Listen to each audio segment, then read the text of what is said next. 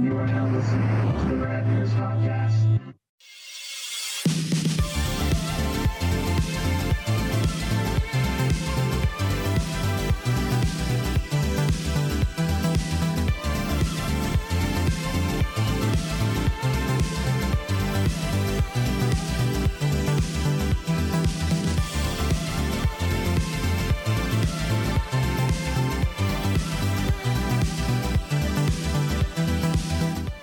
Everybody. Hi. There it is. Sorry.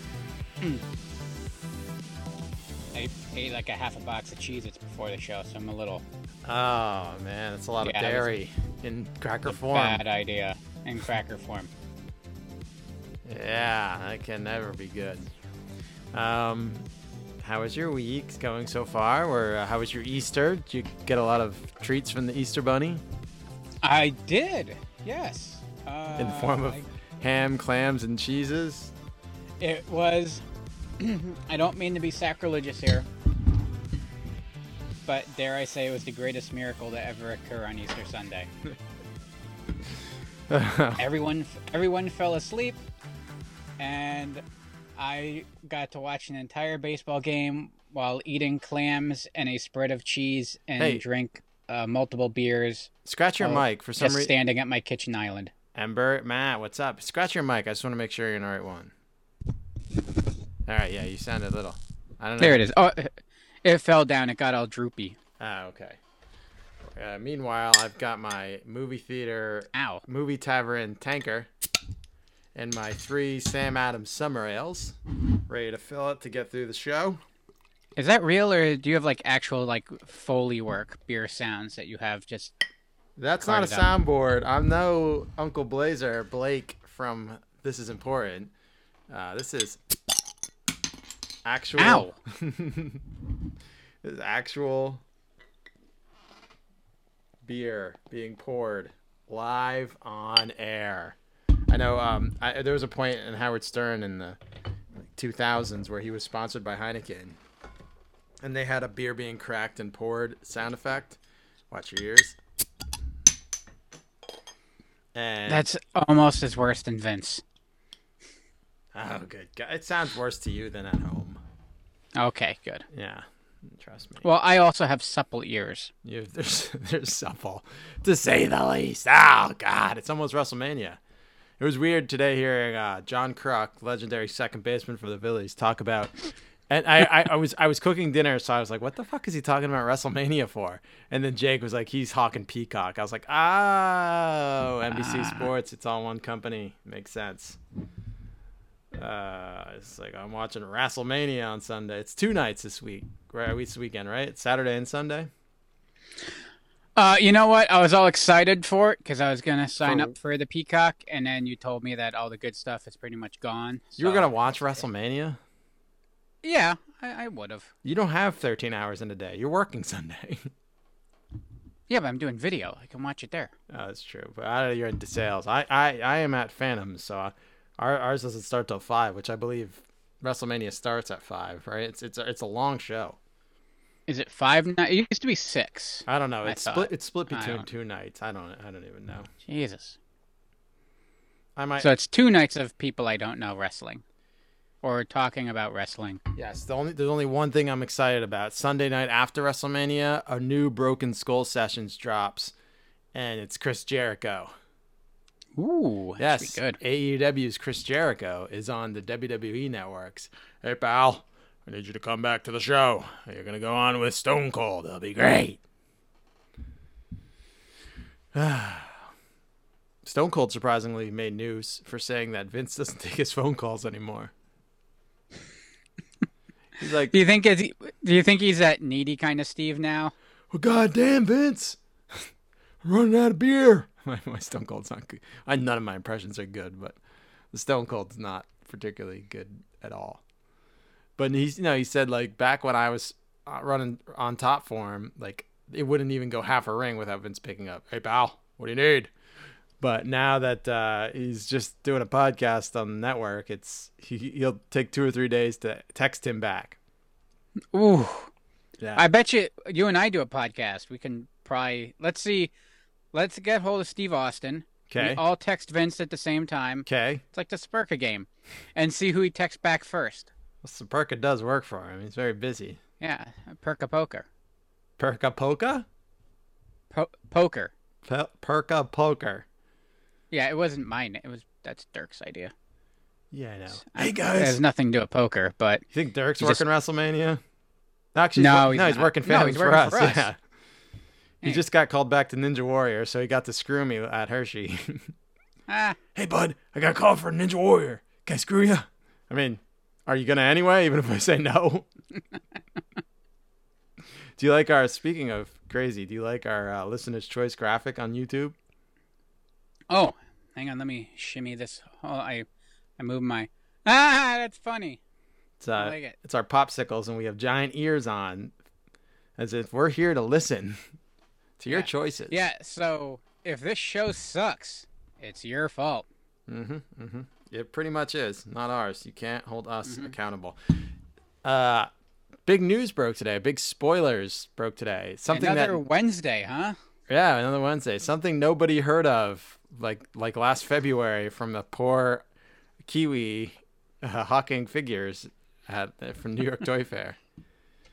Last year at New York Toy Fair, I was interviewing a gentleman who worked for Weta Digital or what? not Weta, Weta Digital, Weta, Weta Design. They're making toys. Yeah. And Worked. he, we don't know that. They said he'd keep his job if I took it down, Mm-hmm. but we'd kill him instead. He's still employed They, they like He's dead. they stick one of those kookaburras on him or something. right. One of those birds with claws. That, Uh, so he told us that they're working on a full-scale mold of the proton pack being destroyed by tiny little Stay Puft Men. And I'm like, "Are you sure you could be saying this?" He's like, "Hey, yeah, why not? Fuck it." so he said it, and I put it up, and Sony came. No, you can't have that up there. I was like, legally, yes, I can. And they're like, ah, fuck. And then Weta's like, hey, mate, anyway, you could take that down for us. Be real proper of you if you do that. And I was like, oh, you fucking. I mean, cat's out of the bag now. Who cares? We're still number four on the search. As Squeezer pointed Yep. out today. If you search it, it's leaked by us. I didn't even intend to do that. Like I, I saw it and I'm like, oh, and I went to like I just typed uh, what, mini Stay Puffs or something, and by dumb luck, the fourth article down was that comicbook.com one. Yeah. Yes, Iraq, the dude RK got fired. He'll get his job back if he joins the Kiss My Ass Club. Come on, back her up. he didn't. They did. They tried to. They're like, "We'll send you some stuff to send to your fans. It'll be wonderful. You can run Oh, yeah. Contests." How'd you guys enjoy all that stuff? Yeah, right. I took it off, and I never heard from Weta again. um, it's all right. It's okay. They the cat's out of the bag. Do you think he was uh, Jason Reitman was being sarcastic in that?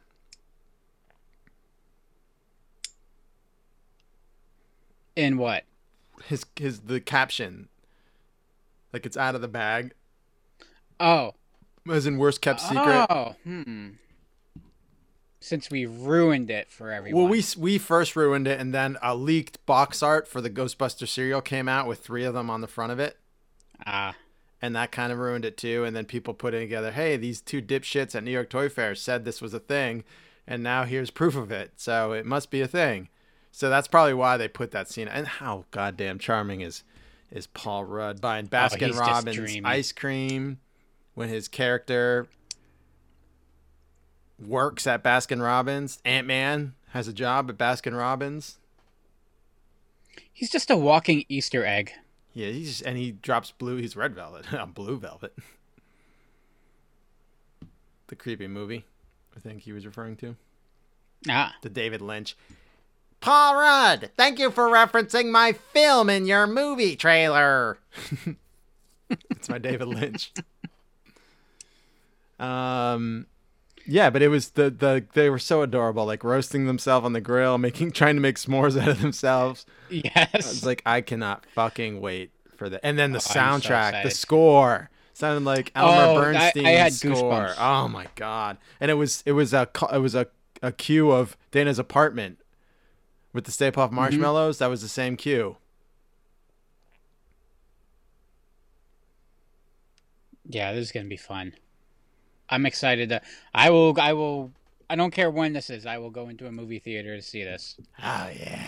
Well, I, I was hoping to see it in the fucking drive-in theater this fucking summer, but now it's November. It's coming out in November. Yeah. I'll rent the whole goddamn theater. I would almost rather. I know I want it, and November is. I If you're gonna do, no, just push it back to next summer. Then Yeah, I know. At that point, I want yeah. a summer blockbuster. right. Yeah, I don't want a goddamn November movie. November dumping ground. I'll buy the studio and then release it. I'll be like, I got, I'm feeling Vince. I, I heard a story on uh, something to wrestle with. We were talking about Vince was trying to shoot wrestle Kurt Angle in the, in the, the. Whoa, your mic. Watch it there, buddy. Sorry, fell down again. He was trying to shoot wrestle uh, Kurt Angle in the the aisles of an air- airplane, and the stewardess came back and said the captain's gonna la- land the plane, emergency land the plane if you don't knock it off. He goes, God damn it, I'll buy or God damn it, I'll buy the plane. Just get back there. Let us keep wrestling. I'll buy this fucking plane. Just a.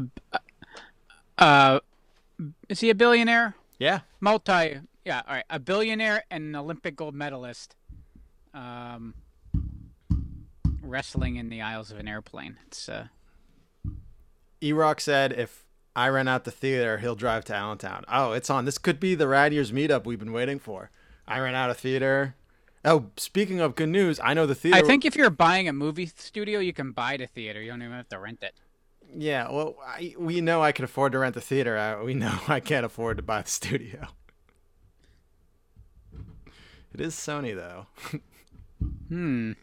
Anyway, um, our theater squeezer Tilghman Eight, which was built in 1989 as an AMC, but had to sell off to a new company called New Vision because of antitrust rules a few years ago, is now going back to an AMC because New Vision went belly up, thus defunking the.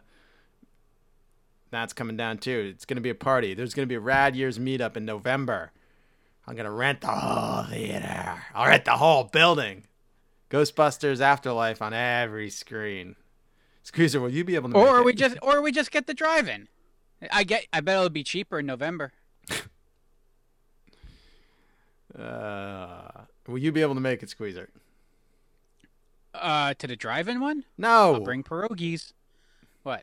t- to the theater. Yeah, yeah. I'll where? Uh, where's it at? See, I knew there was gonna be a, a caveat. It's a Rad Years meetup. They're coming to meet Squeezer, not not Squeezer. I'll get one of my. uh Yeah, we'll all get Yakos too. what, what, what, what was that guy on uh, that did all the? Oh, what the fuck's his name? The YouTube guy that would do the kids videos. That he would send impersonators out to do his stage shows. Ah, who gives a shit? It's uh, Blippi. Is it Blippi? Bloopy? Bloppy? Blippi. I think it's Blippi. You're talking to me like I have any fucking idea. It's really bad. It's really bad. It's not even like Isn't drunken didn't, laugh. didn't we see funny. him? He has merch out. Didn't we see that Blippi shit at Toy Fair last year? Yeah.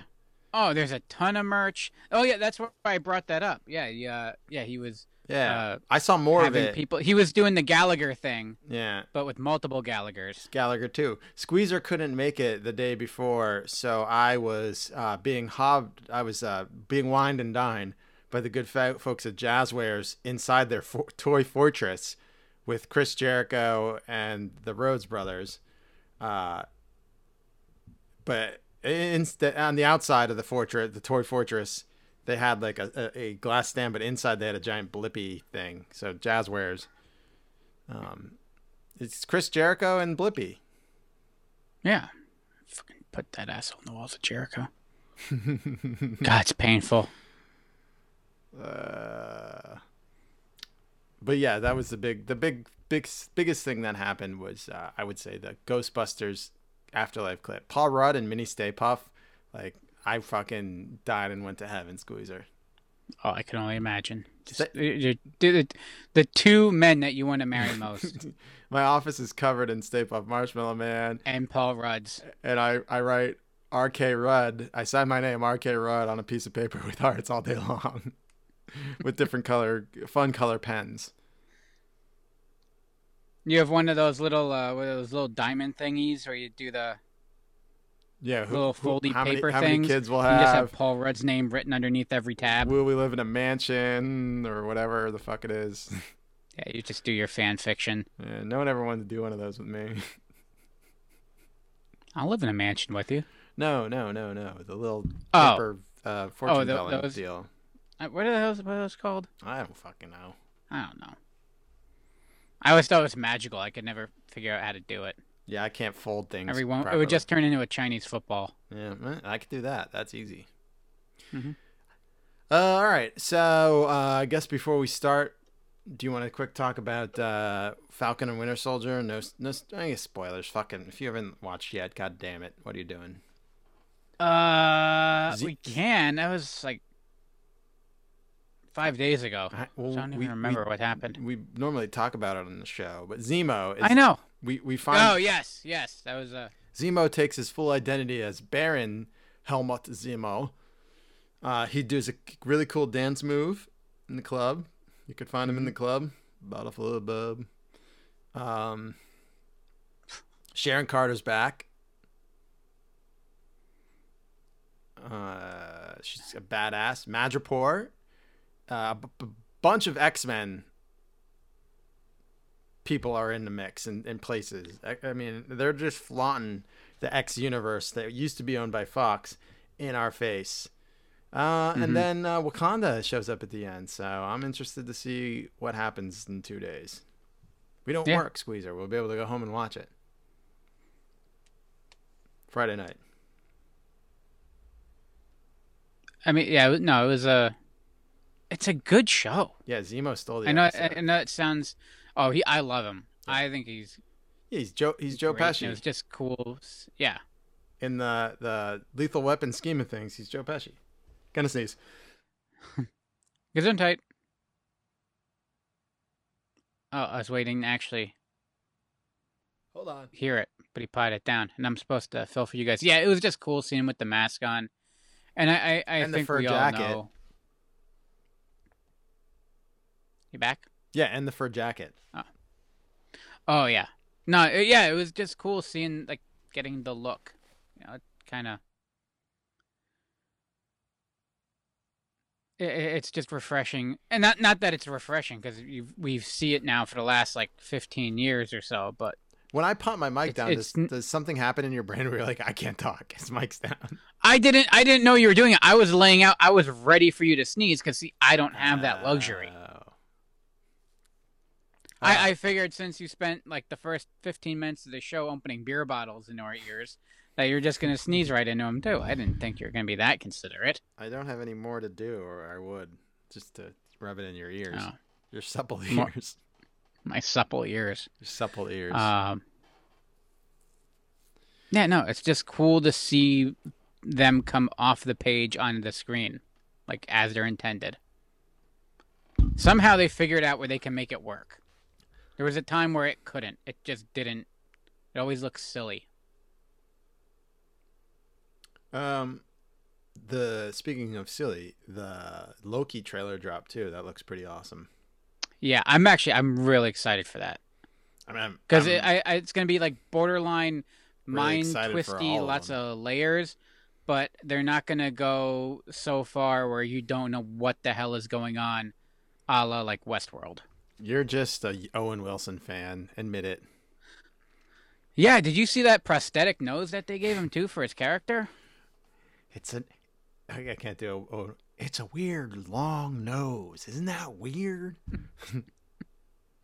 it's kind of strange, Loki. You time travel, and you can't do that.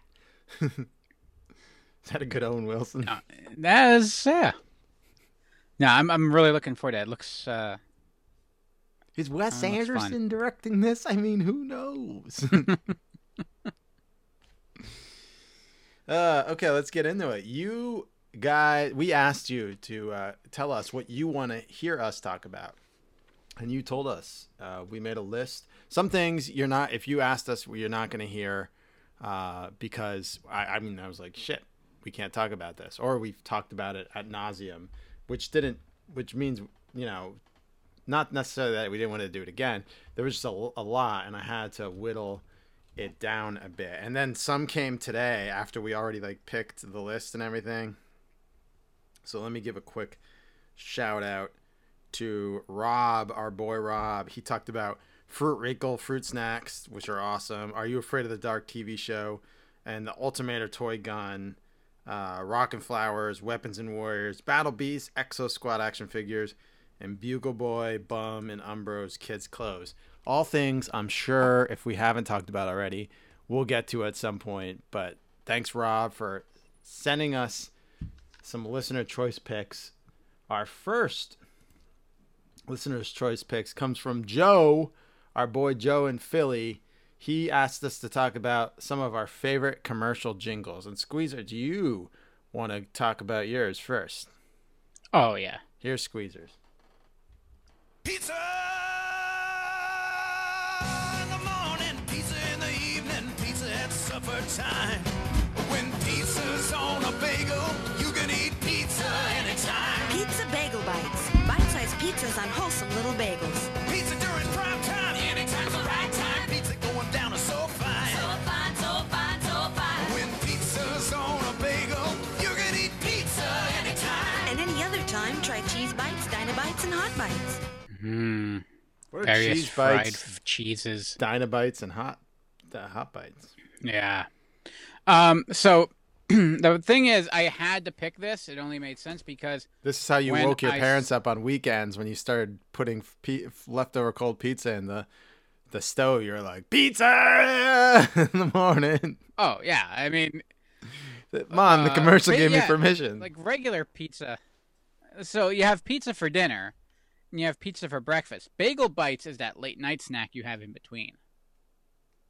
Right. Bagel bites are like, oh, you eat two or three and you you burn the top of your mouth and they're okay at a party. But when it's like two in the morning and you've had 36 beers, you microwave the tray and eat them all. And they're like, these are so mm-hmm. good. No wonder you could eat oh, them Oh, I, don't- anytime. I could never. I could never. To me, like the microwaving them, even though with that little tray, it's still sacrilege. I got a toaster oven, those little guys.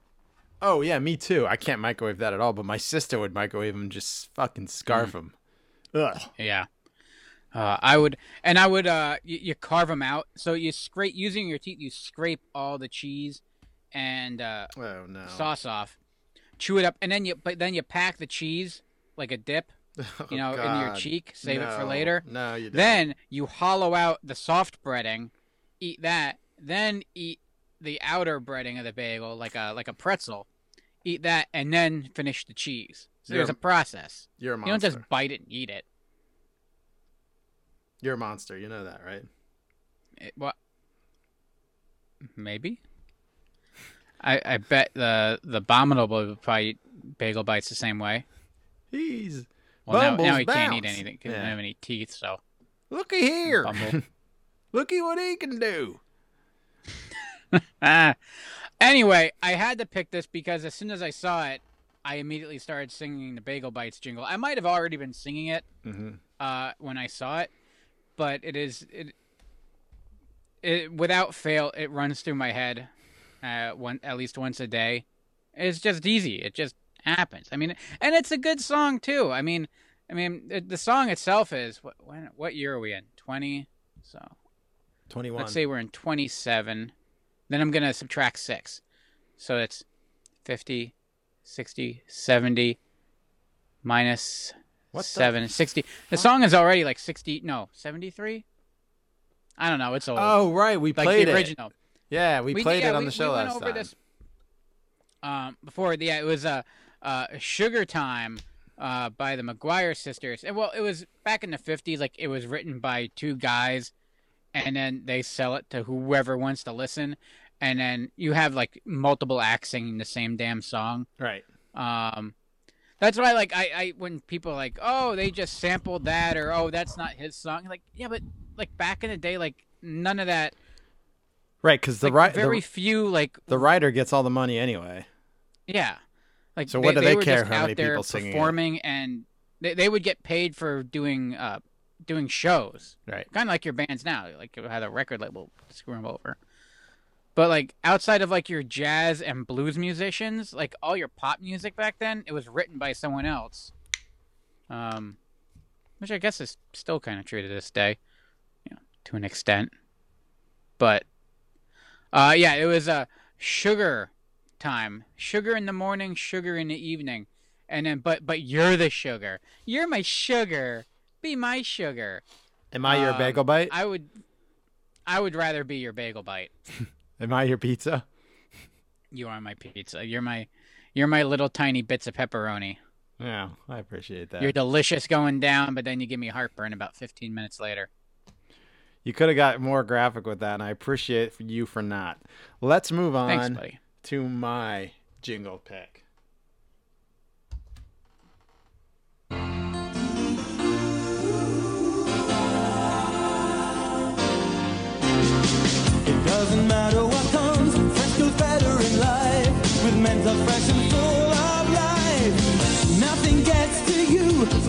staying cool with Mentos fresh and full of life.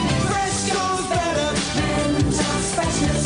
Fresh goes better with Mentos fresh and full of life. Bomboni Mentos, anapati tu. Mentos, the fresh maker. I whatever. I found one with a fucking Spanish end. Is it wrong that in my head I see the person doing that voiceover is dressed like a bumblebee? no. Uh, so these Mentos commercials were like the rage in the '90s, and I love. My dad was like a big Mentos person. He'd eat them so fast that he'd start choking on them, and my mom would be like, "Jeffrey, stop horfing on your fucking Mentos." They are, they are a choking hazard. Those. I know. He he'd just like sit there with a pack and just pop them into his mouth. He loved some Mentos. Well, that was the beauty of them because the way that the the edges were like chamfered, like you can even in the packaging you can get your thumb in there and pop them up. Right. Yeah. It was. They're great for just like, and he does that. They do it in the cart. uh, I'm sorry, the commercial. He like they put your thumb underneath one and pop it into your mouth. And these were so popular. Uh, the Foo Fighters and their well, Dave Grohl kind of in his first album, the Foo Fighters, for the uh, Big Me music video, he parodied that parodied it parrot parodied it it. Uh, par- par- I believe what you're saying is what you do when you're sword fighting. You Parried. Is that like when you both pull your schlongs out and go at it? Parodying, you know what I meant. Yeah, with Futos, the Fresh Fighter, and I was obsessed with this music. I don't know what I was more excited for that it was like a Mentos thing or the Foo Fighters because I love them both. Um, I had that CD, and I played the living hell out of it. So, uh, it was it was MTV at this point was like not playing music videos all the time. They're playing their stupid goddamn shows. And VH1 didn't always play music videos either. So like I would go on to my dad had they had like a cable modem up at the antenna site, the head end where the cable system was. So I'd go up there because we still had dial up and the world had dial up, but they had this cable modem up there. And and I'd go on MTV.com and you could watch little quick time thumbnails, like these really tiny postage stamp size videos of like the music video. And I thought it was the whole thing, but it was like 15 seconds of it. Mhm. Yeah, and I had I downloaded that and I had that to watch. And it probably still took time to download. It did. It did. It didn't come right away. But yeah, the Mentos uh, spot was uh, those things were great, and they were so cheesy. But then I think they initially, and I ha- I'm speaking out of my ass here. I don't know if this is true or not. It seemed like they initially like did it to like this is a great idea, and then once they realized everyone was goofing on them, they like really leaned into that and started making them even cheesier yeah. and and then they just took off and steamrolled in popularity and that's probably why mentos are still popular today because who would have fucking thought mentos would just thrive Yeah. And and it, it's not even it's like a subliminal nostalgia. yeah You know, it's not like something that they're putting out. It's like, hey, remember these? No, they just keep putting them out there, and you and I and anyone else still remembers those commercials. yeah And in our heads, it wasn't that long ago. You know, fresh goes better mentos get your freshness fresh goes better with mentos get your food left mentos the fresh maker That's pretty much how it goes. All right. For our next uh, listener, Maddie B, who is, I believe, on the chat right now. Maddie B uh, from, oh shit, I lost my, my notes to say where he's from. So I need another monitor here. Maddie B from Indiana. He told us he get, we have three uh, ideas from him. Uh, his first one is top crushes growing up during the rad years. Uh, I'll go first this time, Squeezer, with my Okay. one of my uh, few crushes growing up, and probably I'm not alone on this one. For the beautiful and enchanting Kelly, goddess of the sand.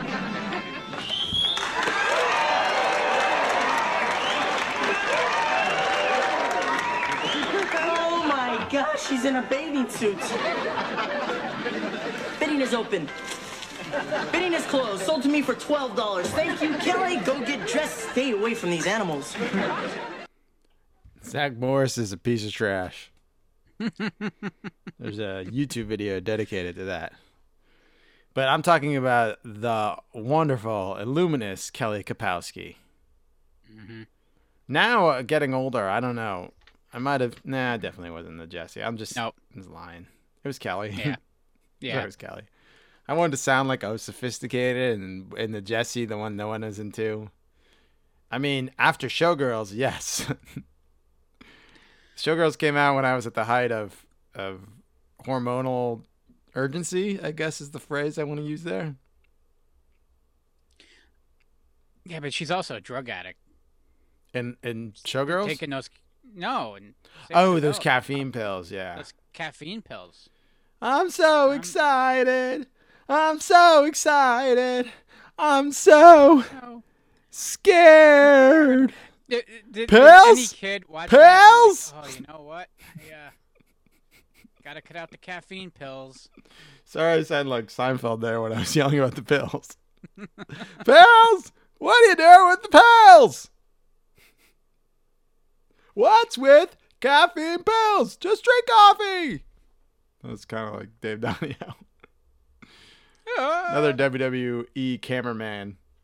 You know what I like about wrestling? Nothing. He's such a curmudgeon. Yeah, yeah. But he pretends to be happy, so. I think he generally is happy, but he just hates everything. Um, yes, but Kelly Kapowski. Uh, the weird thing was like Showgirls happened so because we were watching Saved by the Bell in syndication that it seemed to happen so close to Saved by the Bell. It was kind of odd that oh she's in this movie where she's a naked showgirl in Las Vegas. What? And then and yeah, then that same with when Ti- was that? Was that ninety eight? no, 95, I think. Showgirls? Wow. Yeah. 95 or 96? 95, yes, 95. Holy shit. So it was really, really close to um, Saved by the Bell. Elizabeth Berkley was just all of a sudden in the nude. But then, to be fair, Tiffani Amber Thiessen was on one of those other shows, uh, like Melrose Place. Hold on, I don't know for sure. Any help here, Squeezer, would be very appreciated. No, I don't know. But I, I oh, can- I'm sorry. She was it for you. she was on 90210 in 94. So, mm, I, yeah, I, I never, I never really got Say it. They- by- those kids were way too cool. For no. I I didn't ever watch 90210, a second of 90210, but I just you would see pictures and video and commercials of her and you'd be like, "Wow, she looks way older and and brrr, like that's not Kelly Kapowski like the girl next door. That's Kelly Kapowski like let's go knock up this liquor store and have sex on the body." Right? yeah, yeah. I That's what I felt like in 94. But here, here's the timeline. So 89 to 93 is Saved by the Bell. 75 episodes, she's Kelly Kapowski. In 1992, they do the Hawaiian style movie. In 93 mm-hmm. to 94, they do the college years. And in 94, they do Wedding in Las Vegas, which is the last of Saved by the Bell. And then in 94, she's on 90210. So it's a pretty quick I just I can't believe college years was that early. I know we talked about this, but to me it just feels like it's so much later Yeah. that it happened. And it also doesn't help that Well, we were watching it being, in it being in syndication. Yeah, but I, I did watch College Years on its debut. I, I was so excited for it on uh, Yeah, I, I was there. uh and Wedding in Las Vegas. I believe it aired on a Friday night. It doesn't say. October uh, October seventh, nineteen ninety four. That doesn't help me. Search Google for. It was a Friday. Yes, Friday night. I knew it. I watched that when it aired.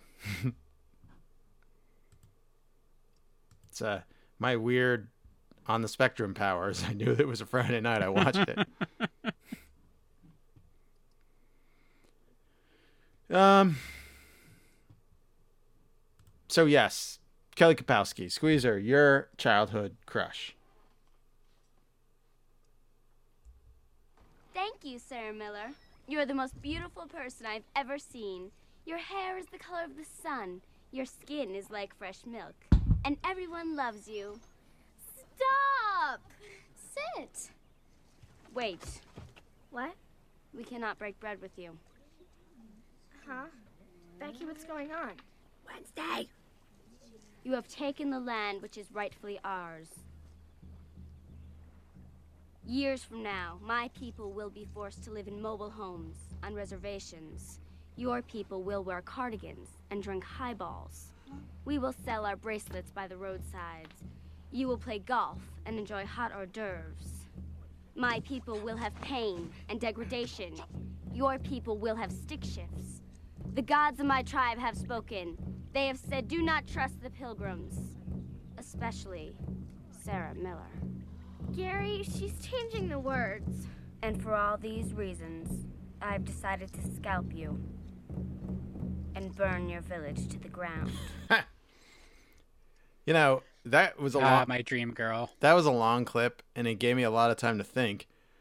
I'm not saying this in a disparaging way to her at all, Mm-hmm. but you and Mrs. Squeezer could easily pull off a Wednesday in Pugsley cosplay. Oh yeah, not disparaging to her at all.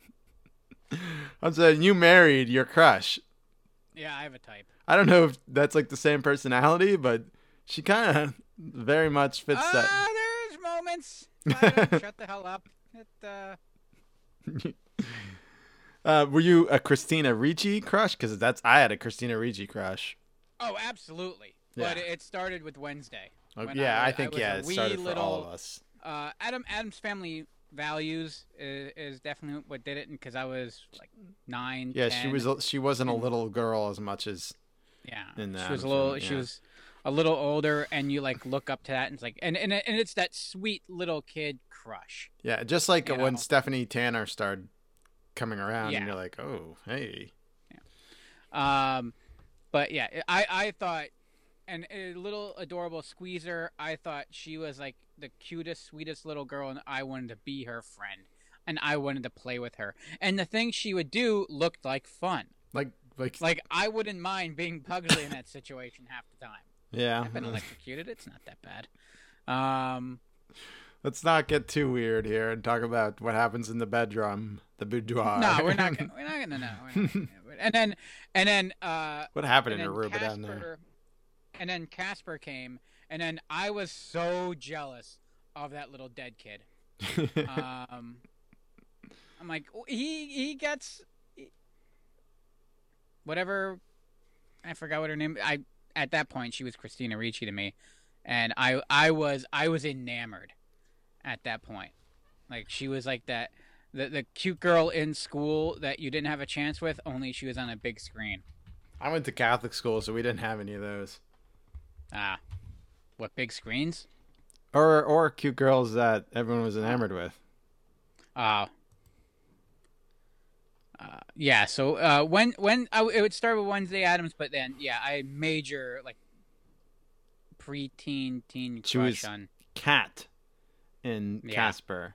Now and then, when she's taping her boobs back, Mm-hmm. Mm-hmm. and then uh, yeah.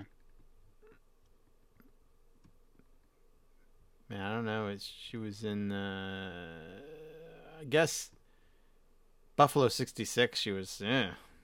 Did you see that movie?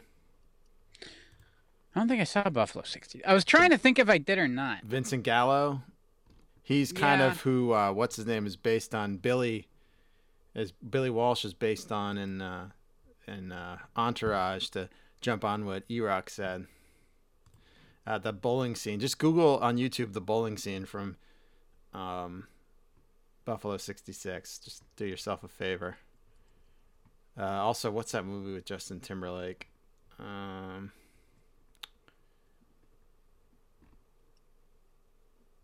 I don't see it. It's something called Southland Tales? no Southland Tales. Oh, that movie's awesome. That was what's Richard Kelly and and the rocks in that. It's the only movie that I remember with him being in. Southland Tales is fucking awesome. Awful. I mean, awful. That's an awful movie. No, it's Oh, called y- that that that was a Freudian slip right there. awesome. Yeah, it's not. It's awful. Don't listen. Don't think I'm. I mean, it's awesome, and I said awful. It is awful. Don't watch it. Uh, what the fuck But is I already saw it and Black Snake Moan? There it is. Black Snake Moan Oh, yeah. Yeah, that that is, by Craig Brewer, who did uh, that movie with uh, the original Rhodey. that was uh, Mrs. Squeezer's Halloween costume when she was in college. See, it makes sense. Yep. It's how it all came together. Craig Brewer. What is Craig Brewer doing? Uh, He did Hustle and Flow. That's what. That's what the an Empire. And uh, the guy who was Rhodey, just so I'm not sounding too ignorant, is Terrence Howard. There we go. No longer Rhodey. Okay, so our next uh, listener's pick is still from Matty B. He asked for cartoons we'd like to see turned into a movie. And Squeezer, you get the uh, distinguished. You knew this was you knew this was coming, Well, right? you pitched this movie already, so here it is. Oh yeah, I, I'm infatuated with it. Thank you, Sarah Miller. You're Oh, the most beautiful nope. person. Wait, why is that? All right, so it's this family, this macabre family, and two of the kids go to a summer camp out because they lose their home. Um, Howdy doody, doody doody. Uh, excuse me, doody doody.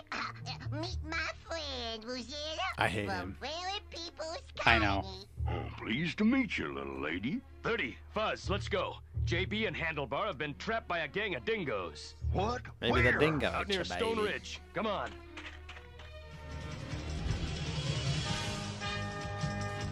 I I purposely I it goes longer. I trimmed it down. There is more Deputy Fuzz on the front and back end of that clip, and I was gonna leave it because it's so infuriating. But then I'm like, ah, my Addams Family clip's already pretty long, and I don't want to lose the entire audience with more Deputy Fuzz. It was around last year at this time, about a year ago to date, give or take a week or two, that we watched. I watched my first episode of BraveStarr with all of you uh, on YouTube. Uh, you can go back and watch us watching it. um, you can actually see us watching it. Uh, you can't see the show though because we get kicked off YouTube. And I was very impressed. I was like, "This is a good show. I, I could watch all of these." And There that- are some not. There are some. So, there are some real solid episodes. A lot of them. What was the one we are like, watched? eh. Um, that about his mentor um, turning into a piece of shit.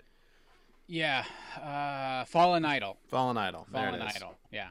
Uh, um, that that is a good one, and I would kind of work that into uh my plot. Certainly, I yeah I pitched this one already. This would be going back like what three, four years ago.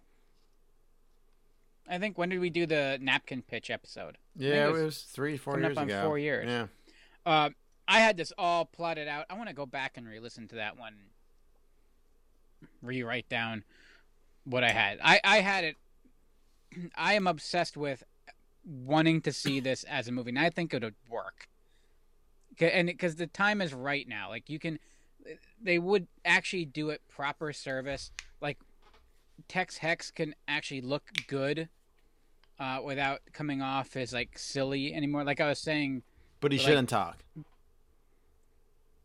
No, no, Tex Hex is the the bad guy. Oh, wait, who's the horse? The shotgun horse. That's 30-30. 30 30. 30 30 shouldn't talk.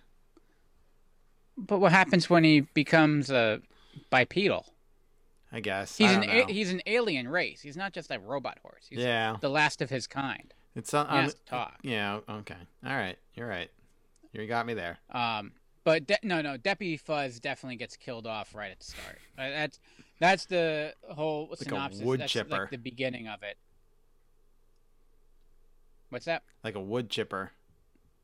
Oh yeah, something real. No, yeah, it's got to be slow, Yeah. and it, and it's got to get to the point where and BraveStarr has to like he can't get there in time. Like he's just out of reach. Mm. He's like, uh, shoot her, Shoot her. Yeah, just that's see- the open of the movie. Uh, maybe just have him eaten Yeah. by a raptor. That's how you do it. Yeah, all right, fine. Yeah, space raptors. Space raptors. Um, but yeah, I, I had it all laid out. I forgot who I was gonna have uh, direct this thing. But after going back, after watching Mando, I'm I available, go- Squeezer. Talk to my people.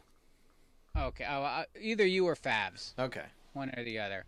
Um, because I love the the Marshall episode, the first episode of the second season. Mm, yeah, I do. Like too. has that has that vibe. It- uh, we Um, talked about that. It does. I'm like, Yeah. this is like fucking Brave Star. Yeah. Uh, Adam Beach, without question, is my BraveStarr. Um, it just makes sense. Uh, and because he's a slightly older BraveStarr too, I would like that. Uh, and then ScarJo comes in as JB, and uh, and then I was trying to figure out who my Tex Hex would be. Um, if because I would love to have actually Charlie Adler do the voice of it, but then it gets weird because then you know like with David Powers, like Powell's Powers. Who's Darth Vader? Powers? Darth Vader, voice or actor? No, no, the actual like physical. Like he was Oh, always I bitter about it because you know James Earl Jones, you know, stole all his thunder. Other than that, I would have Gary Oldman do it because it's Gary Oldman. If you can, if you need a bad guy, just have him do it. It's like everyone, you know. I could see him doing that, but in a purple face. and then since then, the only the only thing I lost was I was gonna have uh, Ennio Mor- Morricone and Trent Reznor do my score, but we since then my four years have passed and we lost Marconi, so What about I uh, lost out on that. Jonathan Joss, uh, John Redcorn from King of the Hill? Sure, who who's the who does his voice? Jonathan Joss. Oh, He- is that? He's he plays the casino owner owner in uh, Parks and Rec. Uh, Ken Hotate. Oh, ooh, he could be. uh There's other. There's other. I gotta go Adam Beach though. Just No, I'm not saying he needs to be known. Oh. But there's is there other Native Americans in the? Oh yeah.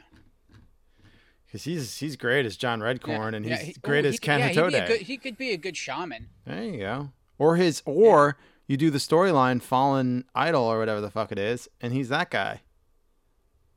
Oh, that's true. That's a possibility. Oh, I like where you're going with this. See? Yeah. But yeah, this is I I don't if this happens and everything that I say happens. I don't care. I'm not going to raise a single fuss. I just I cuz I will and I will pay money to see it and I will sit there and go that was my idea. I mean, none of this is going to be actually my idea. It's not how it happens. But let's say one out of a gazillion. that- It's a real childish number there. Uh yeah, I just that's the movie I want to see. Well, my pick is now owned by Disney, and I think it would be a perfect CGI cartoon movie.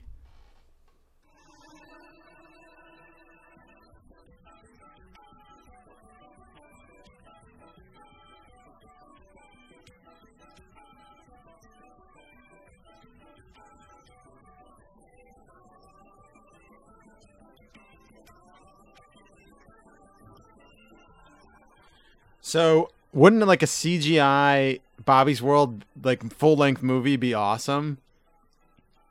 That would be pretty cool. Like- Like, and and with like the sequences, like No, it would be it would be Bobby's Bobby goes to to uh Bobby's uh, fir- first grade. He starts first grade, and he's in school, and there's a bully, and there's something that happens, and he but there's all like he- he- you think about it. It's done by Disney. It's owned by Disney, and you had all those properties. You could do like him fantasizing about aliens, Star Wars, any of the Marvel properties, anything Disney. Like there's so much, and it's parody, so you could really do anything. You could even do like Jurassic Park, like they did in the show, Oh, and yeah. um, like but like a Bob and and see Howie Mandel plays the two main parts. Like I was gonna ask, would you still have like the little Howie Mandel and Bobby sequences? Oh, yeah, you could even do that. You You, got could, to. Yeah, you could even do that. You could do it at the end, like a post-credit thing. Yeah. Yeah. But I mean, Oh, I, I lo- think people would lose their shit. because kids would love it, and everyone our age would love it. They'd go see it. They'd take their kids to see it, like Bobby's World, and then you could do like ten sequels of it too. Mhm.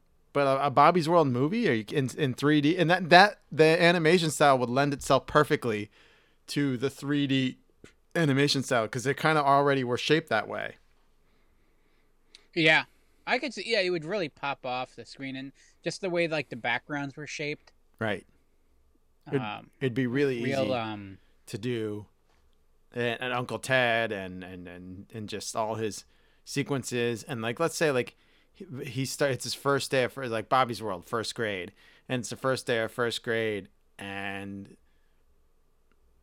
like he loses it's like a day in the life he loses his backpack and I don't know he goes see it's something but uh, Mhm. it could be really good I think a Bobby's World 3D Disney treatment would be fucking awesome. Yeah. I would say I would go see that in theaters. Hell yeah, I would too. I'm not saying I would, but it's something I would say I'd go see in. Yeah, I didn't flush out what storyline. I just thought if they took it, like, there's so much like modern stuff he could flashback to and have dream sequ- like his fantasy sequences about. And even if like they don't want to go outside stuff Disney owns, there's so much stuff Disney owns that they wouldn't have a problem doing that. Yeah. You know what I mean? No, no, I think it'd be really cool. No, that that would be really cool to see. And and it is kind of timeless. Like at at his age, Right. like only a little more changes in their world. Right, like, i okay, we- We might see like Bobby with like an iPad, and that's Right, exactly. That's the only change. Everything else is kind of timeless. It could kind of work perfectly. Oh, uh, uh, play dates. You set up play dates. And you know what? thing. With like Pixar movies, you don't even need to do. There's play dates back then. You don't even really need to have iPhones or iPads. Like they could live in a world where that stuff doesn't exist. You know what I mean? The cars look Yeah, exactly the that's true. same, and no one would say boo about it. Like it could be modern in his like fantasy sequences, but when it's him, you know, it's just. And of course, Howie Mandel's still around to do the the voices of Bobby and and his dad. Mm-hmm. You just gotta have his mom, don't you know, from Minnesota. Oh, the twins. They're so nice. Bobby. That's my pick for a cartoon we grew up on that I think would That's make good a, perfect movie. Squeezer. Next up, viewer's choice. This one's fun. A Marvel comic books character that we would like to see pulled into the MCU or a Mar- Marvel comic that we'd like to see that get the MCU treatment as either a movie or a Disney Plus series. And I go first on this one. Mm-hmm. Here is mine.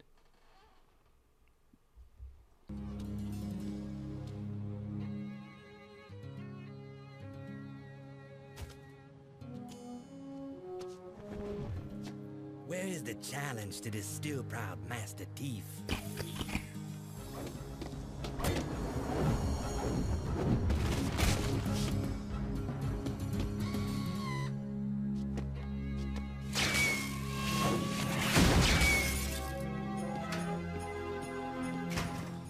So my pick would be one of my favorite comic books, and it was only four issues from the mid '90s, part of the Age of Apocalypse storyline, Gambit and the Externals. And this, hear hear me out, Squeeze. Mm-hmm.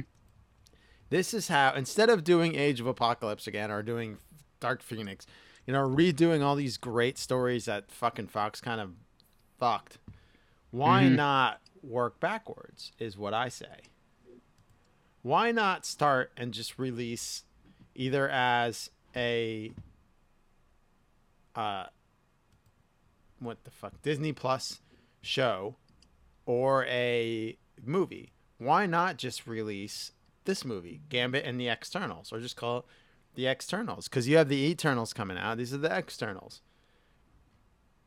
and then work backwards from to the Age of Apocalypse to breaking the timeline to X Men being on this Earth of the MCU. So the externals Ooh. are Gambit, Remy LeBeau, Jubilee, Strong Guy, who I always love, Sunspot, Mhm. and a new uh, character, Leela Cheney. They're the externals. Gambit's their leader. Uh, and they're working for Magneto, and they're trying to find uh, the Mcron uh, or the Macran. I never knew how to say it. I said Mcron, but it's pronounced M apostrophe K R A A N. The Macron crystal. Now make this Macron crystal some sort of thing that uh, some MacGuffin that can can alter timelines and take. So, Age of Apocalypse happened. The world is changed, and Apocalypse and his soldiers rule the world. Right, the universe. Yes.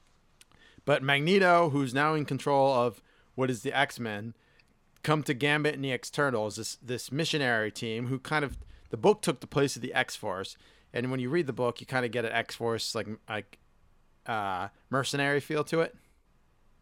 Not missionary, mercenary. Missionaries go, go and baptize people. So- in yes, that's what it is. third world countries. Mercenaries. Uh, mercenaries. So the, he comes to them and he says, "I need this Macron crystal. This crystal will allow me to write the timeline into a world where apocalypse hasn't attacked."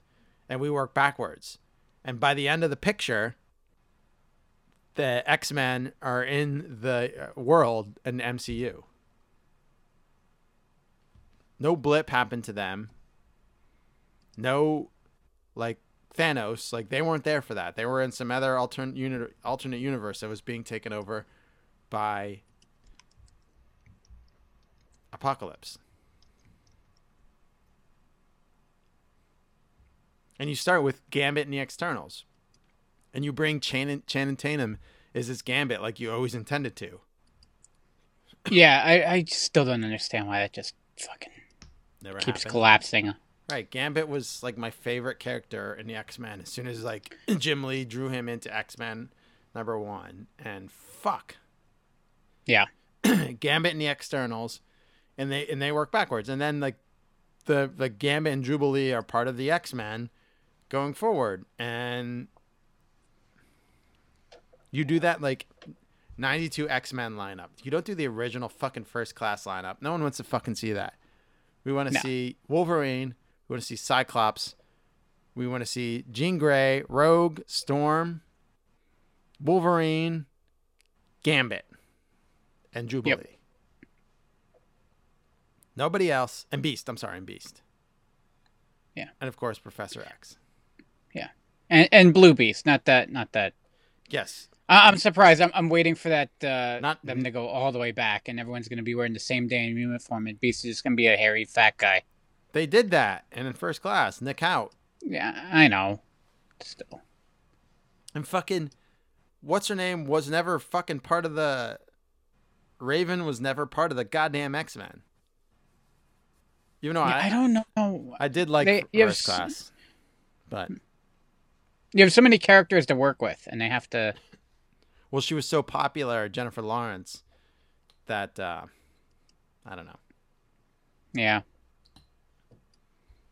I, I I thought it, I think it'd be really cool to do a Gambit in the externals, like just like that would be cool. Yeah, just fucking cool. And it's good because I, I want my Gambit movie if that's the way you're gonna do it and tie it all in. Right. And and and start with something there. Yeah, it's Yeah, like uh, it's it's very much a, uh, a Guardians of the Galaxy style, chasing the MacGuffin, you know, and you can make it fun. Like even give it to James Gunn because after Volume Three, he's done with that, and you you're giving Fantastic Four to the fucking kid who's directing Spider Man. Give James Mhm. Gunn, give it in the externals. You know he's gonna that do right cool. by it. yeah. And and with that, with you, it's not a you don't have it's not an origin story. No, yeah, Because because otherwise you say, hey, we're making a Gambit movie. Everyone's gonna, oh well, we how where does he come from? We don't care. It's who he is now. Right. And then your X Men, the the or- you saw the the origin of the X Men through this movie, the, and it's the or, not the origin of the X Men, but the origin of the X Men through this like changing timelines. Mm-hmm. So they could always flash back and have like issues that happen because of Age of Apocalypse. But you know, you, your timeline starts kind of in the middle. The X Men existed before, and now they're existing again. You know, they're in the middle of the timeline, not the start or the end. And they're on a Gambit in the Externals is this offshoot, which gets gets them there. I think that would be pretty cool. And as as a kid, as a fanboy who collected all four issues and the Golden Boss trade paperback. Ooh. Yeah, which I still have. I can tell you, I would geek out for this in a major way. Mr. Squeezer, your pick for X uh, Marvel. I'm sorry, Marvel character. You would Uh, like to- you, you- yeah, you're. Yeah. We're on the same page, kind of. Here it is. Expedition myself. yeah, think of it, think of it now. Long shot, my big star, the X-Men, a proven ratings hit, and me. It'll be huge. Yeah. When you are on screen, your bulbosity, the universe positively quivers. We shall, however, need Spiral to cleave time and space. Yeah, yeah, sure, whatever.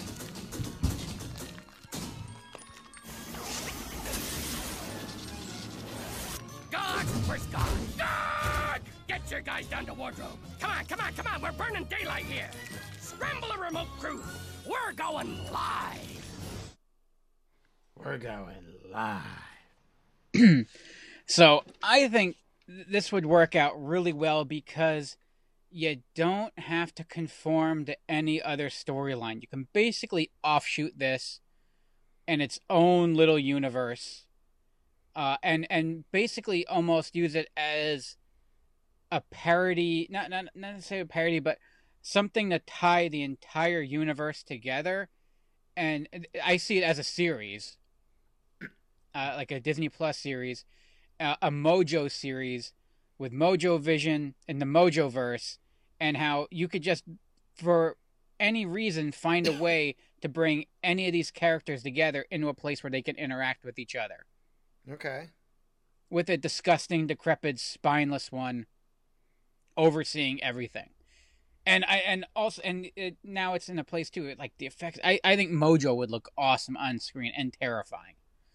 Um, I think the biggest thing and the way to launch it is, and they already because you already had like a little Easter egg in there, and you have your your start, and there are some cool characters like you could bring in Longshot and Spiral. That would be cool, but you already had Shatterstar in a Marvel movie. Right. He was wronged Yes. big time. They did him dirty.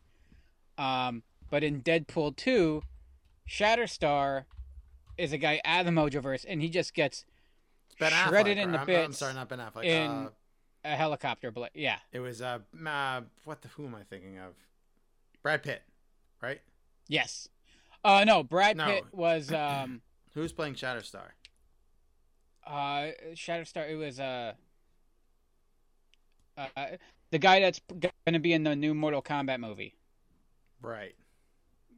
uh young kid. No, no, Brad Pitt was uh what's his name? He was invisible. Uh what who the fuck was he in it? He got electrocuted Yes. in the power lines. Uh who was that? But Shatterstar um was uh, and the best part about Shatterstar in the movie was he was very tr- in his traditional gimmick. Like they didn't try to cool him up at all, and they played him off as kind of douchey. And then he pel- he parachuted into some helicopter blades and got shredded. Right. Well, my thought is Mojo. It's just t- sick, twisted, kind of dark humor, kind of going on with with that character to begin with, and he kind of, in a sense, breaks that fourth wall as like the show producer, if you will, the TV executive. So he's pissed off that one of his main uh, actors, if you will, in his show is dead. So you bring in Deadpool and you do a Deadpool Mojo storyline, or at least they- have the beginnings of that. They referenced the Mojo verse in Deadpool 2, right? Yeah, Yeah. yeah, yeah, So with the already- whole Shatterstar thing. Yeah, it's already set up. And Yeah, Ralph, it's done. The work is done. Ralph Garman played him in Avengers Assemble from Hollywood Babylon. yeah. Mm-hmm. Philadelphia's own Ralph Garman. Garmy Strom. I, I think I think it would be it would be disgusting and hilarious, and uh, I I would love to and uh, I I just to bring Deadpool in as a, I I think he would do it too.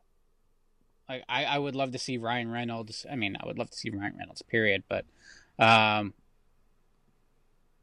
I, I I think that would that would be a fun and you because then you can it's a way to bring all these characters together. Um, if you want, you could shit bring the X X Men universe and the MCU together there as well without breaking any rules because it's a different, it's another dimension. It's a different universe, and it can it doesn't have to tie to any canon or anything. It can just exist. Uh, almost as if like with DC kind of just doing whatever the hell they do whenever they feel like it. Right. You don't have to like live and die by whatever happens in this series. Yeah, but uh, Kevin Feige's not going to allow that to happen. all right. Well, It will, however, doing a Mojo series will raise the price of those like three dollar Mojo Toy Biz figures and all the bins underneath the tables at uh, toy fairs. There must be. They must. do you know how ma- many of those? You know how many of those I have to dig through to find something cool? Oh yeah, it's all Mojo and uh, what's that? Sauron figures. I had a Sauron. I had a Mo- I had Mojo. Did you? Mm-hmm. Did you have him just sit there and watch TV? He um. I mean, in my RK toy universe, he controlled the Sentinel. I got the Sentinel the same year. Oh, and I uh, really? and Oh, I got cool. Bishop and Rictor also for Christmas. Ooh, that Bishop figure is pretty awesome. Yeah, I love Bishop's still one of my favorite characters ever. Yeah, I would like to see him used more. And He was used okay in Days of Future Past. Yeah. I mean, I would like to see now that we, we had cable. I wouldn't mind seeing with all the time traveling shit. It would be cool to see him a little more. There's Yeah. life finds a way. I started buying like a lot of the X Force figures, and I never got fucking Deadpool. I wish I, Deadpool is like one of the only fucking Toy Biz figures that's worth money. But I had like four different cables. I had Rictor. I had, I think I, I Cannonball. I Krule, Pyro. I think I had two or three Shatter Stars, and um, of course, I had Mojo, but I never had fucking Deadpool. But if you want a Mojo, you could get him and Sauron in any Toy Fair bin for. I remember I had, I had a couple different cables. And I They kept. They made. Sauron. They made. I think five or six cables. Like seriously. Yeah. it's like, yeah, we can give him a bigger gun this time. All right. Right. All right. Sorry, I'm losing my voice, but I'll get it back. I swear. So next on uh, the list is from Robert M. Robert M. sent in asking us to talk about our favorite hip hop songs of the '90s. And Squeezer, you go first on this one. Party people!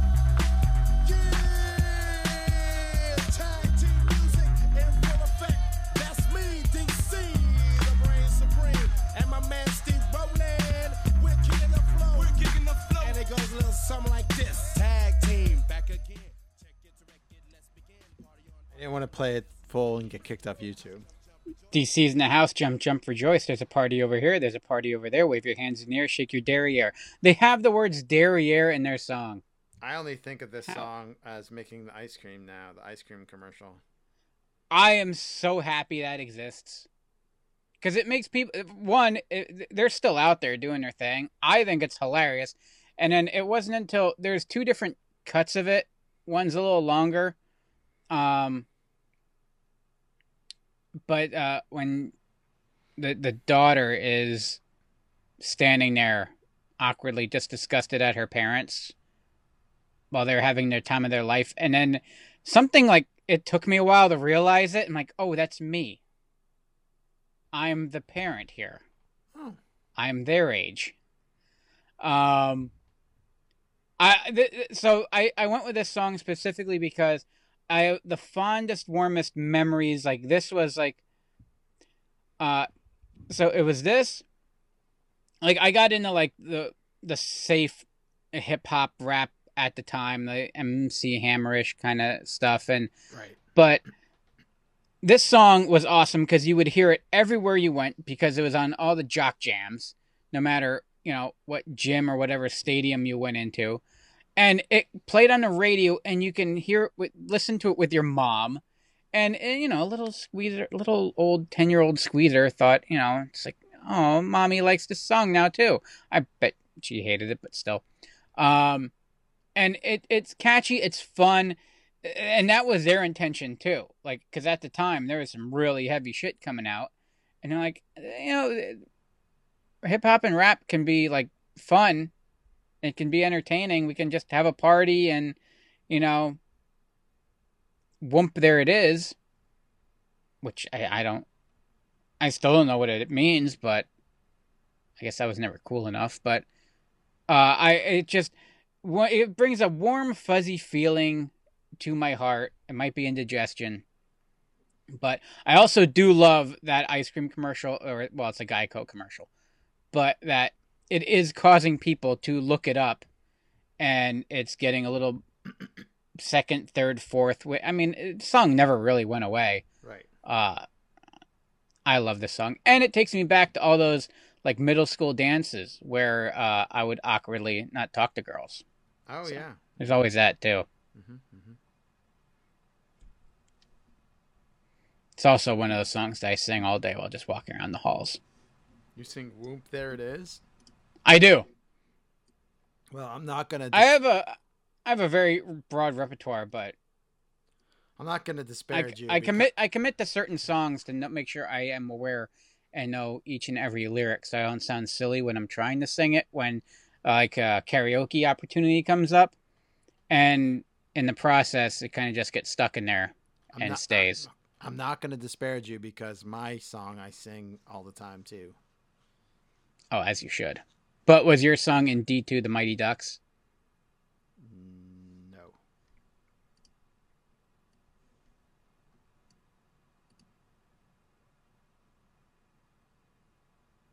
It was not. Oh. Should, we, should we go into it and I hear what my song is? I thought song- you were gonna. I thought we were gonna like. Okay, yeah, Are we gonna talk about what my song was in? yeah. I, I thought you were just gonna play yours, and it would have been like some smooth transition. Uh, my song was in. Was it Juice? Uh, I don't know if I ever actually saw Juice. well, I'm gonna. It was on like the vi- music videos clips from a movie. Was it in Mighty Ducks? Oh, I did forget to mention while you're doing that. Um, one there it is. Um, also might have Above the rim. I'm sorry, above the rim. Oh, okay. Whoop There It Is is also possibly the worst remix, remake, rebranding of a song ever. Um, going back to the Addams Family, uh, Addams Family Values tried to put some kind of soundtrack out, and we got Addams Groove out of that, which uh, got a lot of shit, but I love. Um, the uh, Addams Family Whoop uh, exists. I don't know if you're aware of it I am not aware of it. and there's a music video. And as great as I think that uh, Whoop There It Is is, is, um, for what for what it is is uh, Addams Family Whoop is um, it's a different kind of macabre. I suggest. I suggest after the show you all go and watch the Addams Family Whoop There It Is, whatever the hell you want to call it. Um, but don't drink before you do it. I suggest. All right, good to know.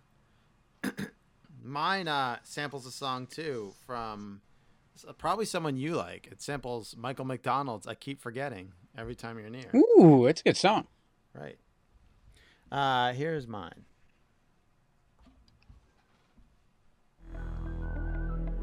Oh yeah. Regulators.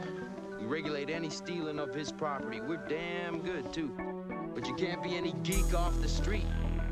Gotta be handy with the steel if you know what I mean. Earn your keep. Stealing from Young Guns. Hell yeah. Mount up. It was a clear black night, a clear white night. I like this song because it tells a story. Like very few songs just like go ahead and tell a, a story of a guy's, a couple guys' night on the town. Yeah. Well, my my other pick was Ice Cube's uh, "It Was a Good Day." It was a good day. Yeah, which is another story, nice story song. So, um, this came out in 1994, and it was probably like the first. And I'm not trying to sound like a complete nerd here. Like first rap song I fully was like completely into. I love this song. I had the single. I eventually had Warren G's full album. Uh, and when we saw, Enchantress and I were at um, 2018 uh, Firefly Festival where Warren G performed. I was singing along to every track because he only had one album really that I know of, and every album was on there, and I knew every word because I had that album and I listened to it all the fucking time. Regulate was uh, one of my. You know where I got Regulate the or uh, the the the Warren G album. My friend from Catholic school got it to me for my getting kicked out of Catholic school present. Think a, few, a few people got me going away gifts you got going away gifts. before Christmas, and he was one. Um, and uh, yeah, so this song, uh, like I said, it samples Michael McDonald's. I keep forgetting. Every time you need, I keep forget. That's that song, right? Uh, I mean it's yes. And of course, it has the dialogue from Young Guns at the beginning, and the music video is Tupac. That's why I said Juice. It was from Above the Rim soundtrack, uh, and this song was huge. It was pretty big. Uh, talking about a night uh, driving alone through the east side of Long Beach, California, uh, looking for women. He finds a group of men playing dice tries to join them, but they rob him, and he thinks he's gonna die. And all of a sudden, Nate Gunn, com- Nate Nate Dogg, with his magical voice, comes and shoots them all. um, Nate Dogg then finds a. Uh, Please, please, you're gonna do this all clean, right? And explain what goes down. Yes, he he sees a car full of women who are so entranced by his beautiful voice that they crash their car. uh, and then he get they he gets them in the car, and after he stops Warren G from the robbers by killing them all, they get in the car with the women and they take them to the East Side Motel to do probably play board games Oh, okay. and listen to music. You know, after that, you might want to rest. You know, Right. And then the all third drama. The third verse, they explain their G funk music style. Music, uh, rhythm is the bass, and the bass is the treble.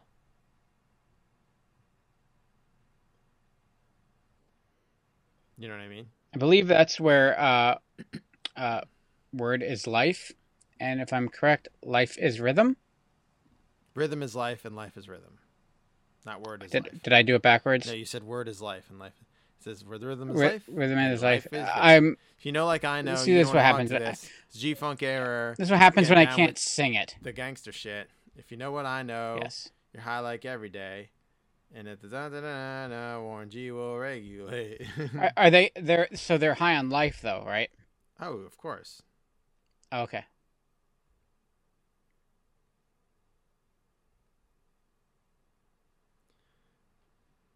Um, but that's it. I guess that's all I have to say. That's that's all I have to say about that. I feel like it actually just got bigger and better with time. Oh hell yeah! It it, it out of all of them, it like look, I'll, I'll admit, like Whoop There It Is doesn't age well, if at all. Even though I love it, it's great, it's catchy, it's fun. But yeah, regulars. I felt like over time, I, I heard it even more in like the late two thousands at random. Maybe it's a nostalgia thing, or it's just it's that damn good, and people just want to hear it again. Maybe. I mean, I heard I heard the fuck out of it um, in the '90s when it came out. Like, it was like my first foray into like not fucking. Like I didn't know popular music like until I started listening to like Casey Kasem. Like you know I didn't know fucking anything because at Catholic school it was goddamn fucking. I don't know what I don't know what it was, but they didn't. You didn't know anything. You didn't know anything, Squeezer. Is what I'm trying to say. Nah, yeah, I wasn't. I wasn't part of the scene on a few. Yeah, I wasn't cool. I wasn't hip to things. No. All right, let's. uh We got to keep going here because it's getting late and we're only about halfway. So uh we move on to our good buddy E Rock from Connecticut. He sent in a few and he asked us to talk about the Alicia Silverstone video trilogy.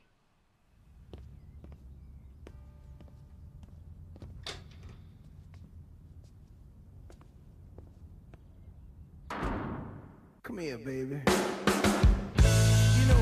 You know you drive me up a wall the way you make good for all the nasty tricks you pull. Seems like we're making up. Oh my God! Did I fu- was I obsessed with these music videos? I'm. I well, not only was I the biggest Aerosmith fan on the planet. For mo- my first CD I ever owned was Aerosmith Classics Live Volume Two. I, you know, these music videos were fucking awesome. Yeah.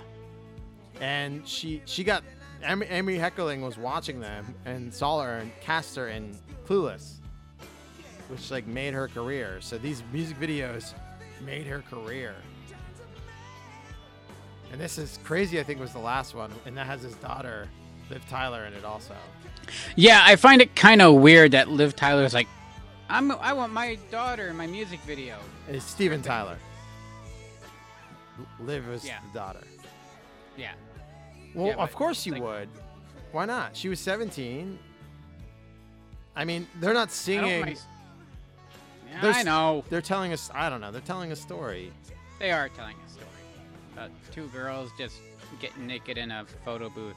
Yeah, Thelma and Louise style. Yeah. Uh, 1990. We're doing a lot of 90, 94. This was 94, and this was on heavy rotation on fucking MTV. Mm-hmm.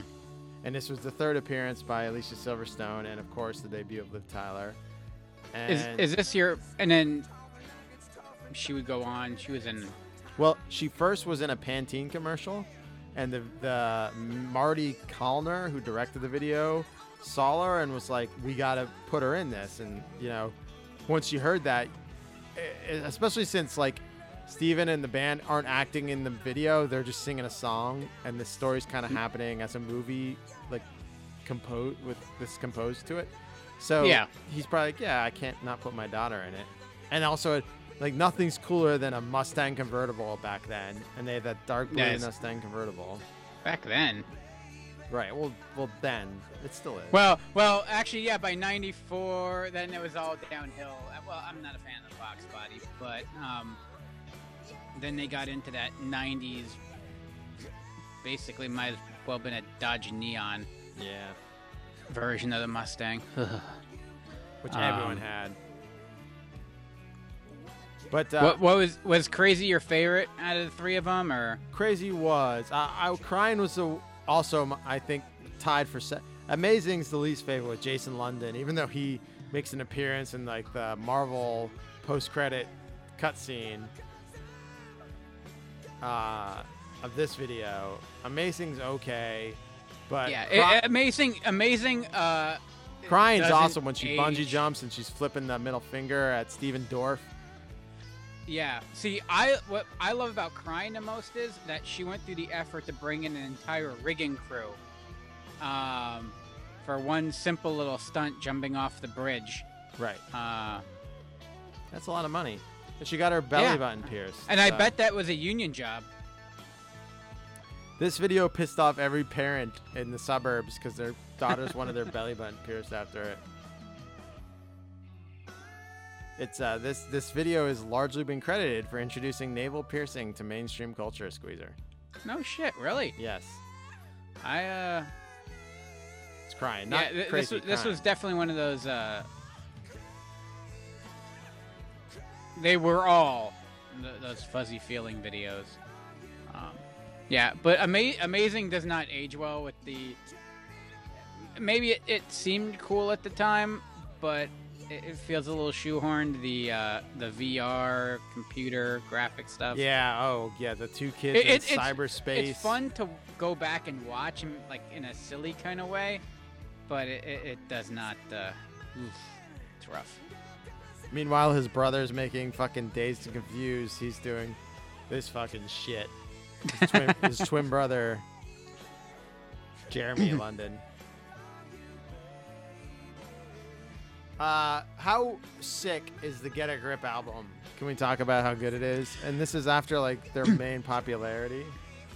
Yeah, well, that this was like their big, like, they like, if I'm right, this is like they blew back up after this. Like they Oh, never really went away. They never went away, but they blew back up. Eat the Yeah. rich, fucking living on the edge. You can't help yourself from Shut Up and Dance from fucking uh, Wayne's World 2. Mm-hmm. Uh, crying, crazy, amazing. Come on, this album is fucking amazing. So I, I thought that, and then I went on and I looked at the reviews for it. You know, they shit all over this album. yeah, right. Cause, cause it's not some deep thinking, man. It's shut up. It's fun. It's got a four-minute guitar solo at the end of one of the uh, fucking. And it's their 11th studio album. Yeah. And it was their best selling studio album. 20 million copies worldwide. Number one in the United States. Most bands, when they're done with their eleventh album, they're just handing them out in the streets, like, "Want to hear my song?" All right. Okay. Next on the list of listeners' choice is favorite Pauly Shore movie. And I don't know, but Squeezer, do you go first or do I go first on this one? Uh, let's rip the band-aid off of this one. I'll go first. So Squeezer's favorite Pauly Shore movie, and um, this was sent. This is also one from E Rock.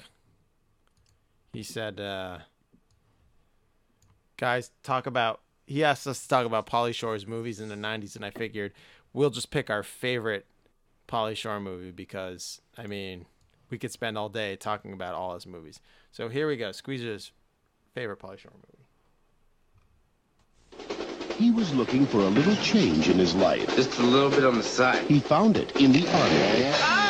Now he's pushing himself to the limit. All the way up and down, eh? And living each day to the fullest. Because the future of America Drop the pen, throw the grenade. is in his hands. Idiot. Pauly Shore Suck on this the one time. in the army now. It looks like our truck. Rated PG. Starts Friday, August 12th at a theater near you. At a theater near you. So I went with in the army now because and as much as like I love Encino Man, um, and I think that film's a work of art.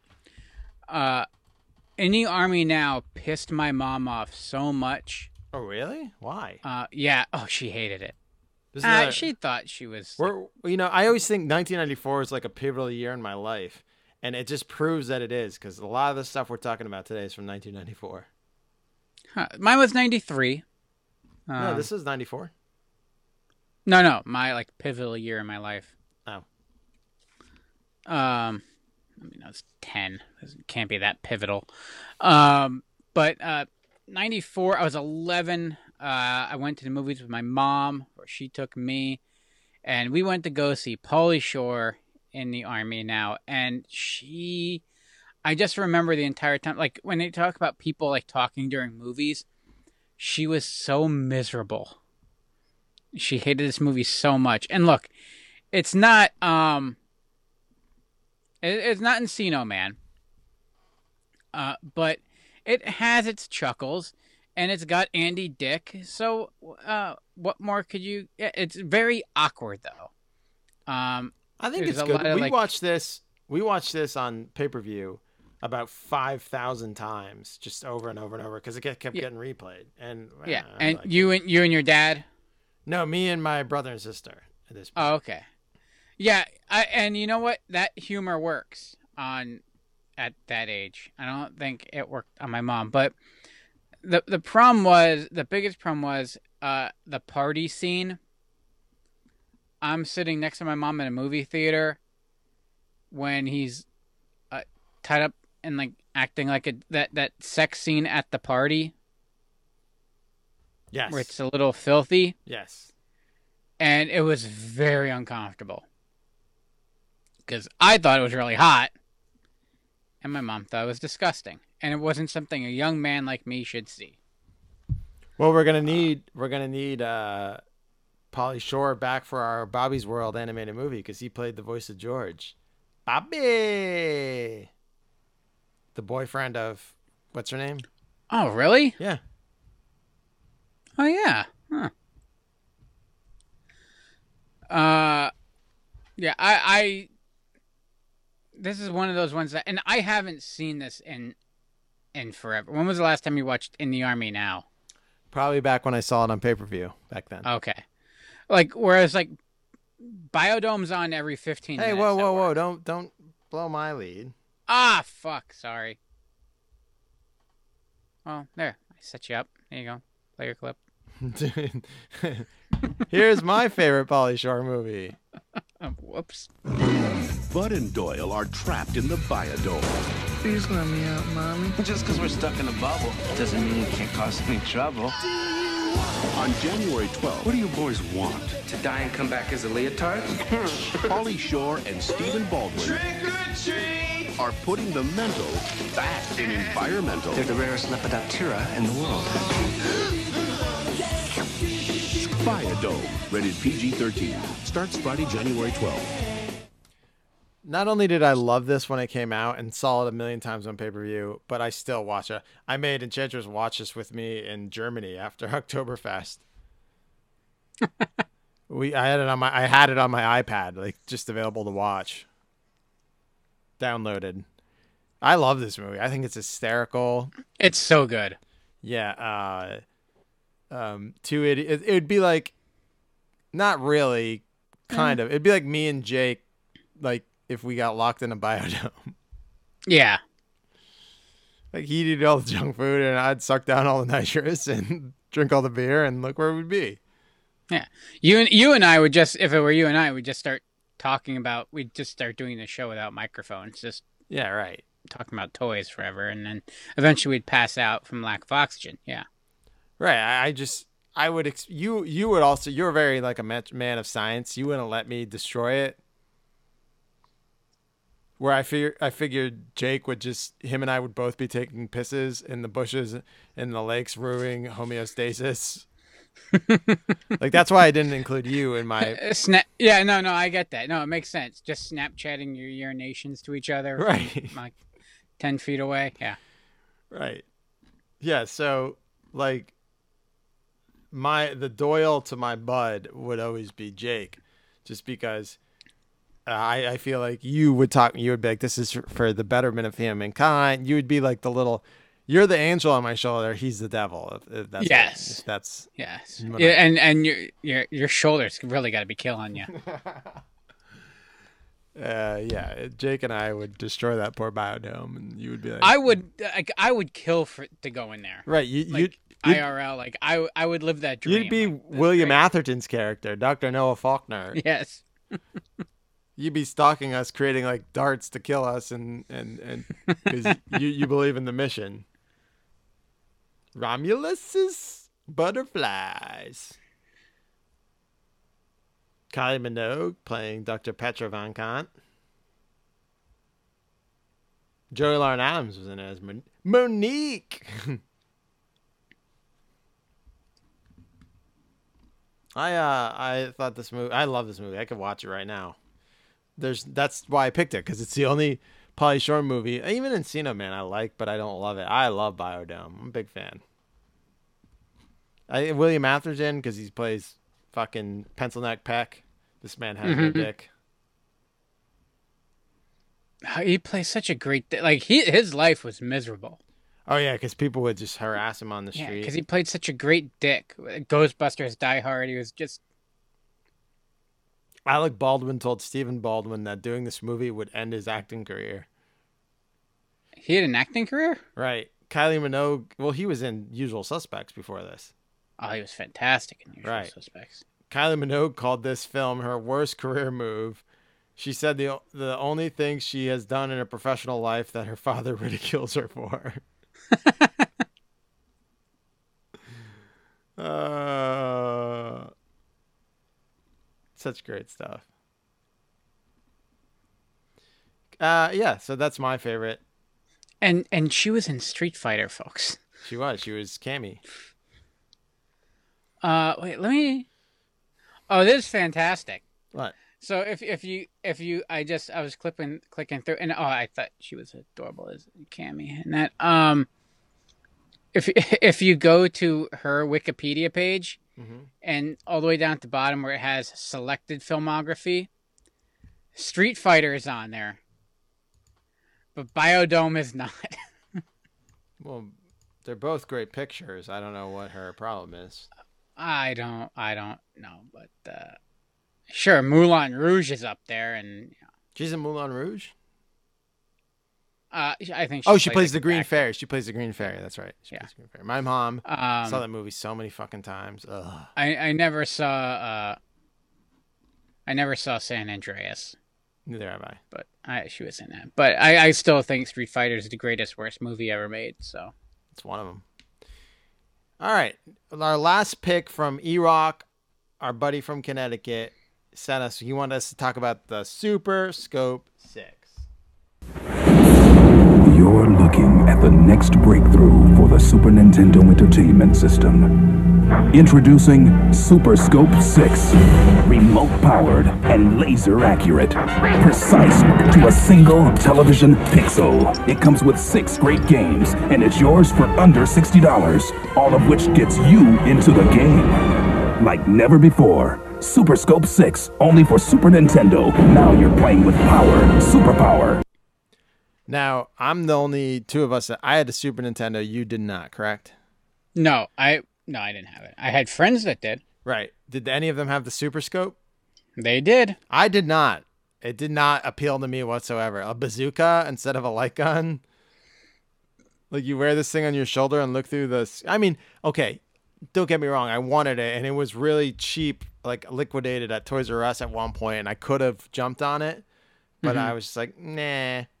I'll just get some more. I'll get this Mojo figure from Toy Biz instead. But I no, and and we would rarely play with it too. I wonder if that. So now, now you say that, I think about like because I would go there and we'd want to play. I would want to play Super Nintendo because You didn't have it, right. one. I had, I had a Genesis. Um, Right, when I went to I my friend- I had Kid Chameleon. All right. when I went to my friend Matt's house, I wanted to play Genesis because I didn't have one at first. Yeah. Um, but they never wanted to play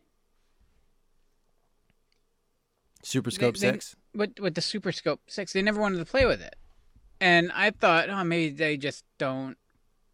It's not, f- you know, multiplayer friendly, or they like this game better. I don't know. Maybe it was that. It just wasn't the. I don't know, user friendly enough. Now the thing is, I had plenty. Of, I like I liked my NES Zapper. Eventually, when I got my PlayStation, I went crazy with the light gun games because I had Lethal Enforcers, Time Crisis, Crisis. Like I had like a, an arsenal of like Namco guns. Right. Um, but I probably played with the Super Scope more in the backyard than actually like Nintendo, playing Super Nintendo. Because eventually it just got downgraded to like a yard toy, Hmm. and it got mixed in with the rest of the guns. but yeah, my, my, my experience with it is very limited. Because either that or they just knew it was too much fun and they didn't want to share it with me. No, it didn't seem like anything I gave a flying fuck about. I couldn't even tell you what games, and and I'm admitting like I don't know this because I never had a Super Nintendo. Like, what were the light gun games for Super Nintendo? Well, I mean, I did. I should have done my due diligence. Super Scope Six. Right now, there's someone with it in their hand. They were just playing like did I know what it. So there's Blastris A, which is loosely based on Tetris. The playing field is a box of seven rows and ten columns. I don't know. Blastris B is more like Sega columns. Mole Patrol, which involves protecting a garden from evil blue moles by shooting them. That's like a Hmm. whack a mole game. Uh, then there's Laser Blazer option, which has three different types. Intercept. The player must shoot down incoming missiles before they reach the opposite side of the screen. Engage. The player shoots down enemy fighters and incoming missiles before the player's ship runs out of fuel. And C. Confront. The player fights off incoming invasion of enemy ships.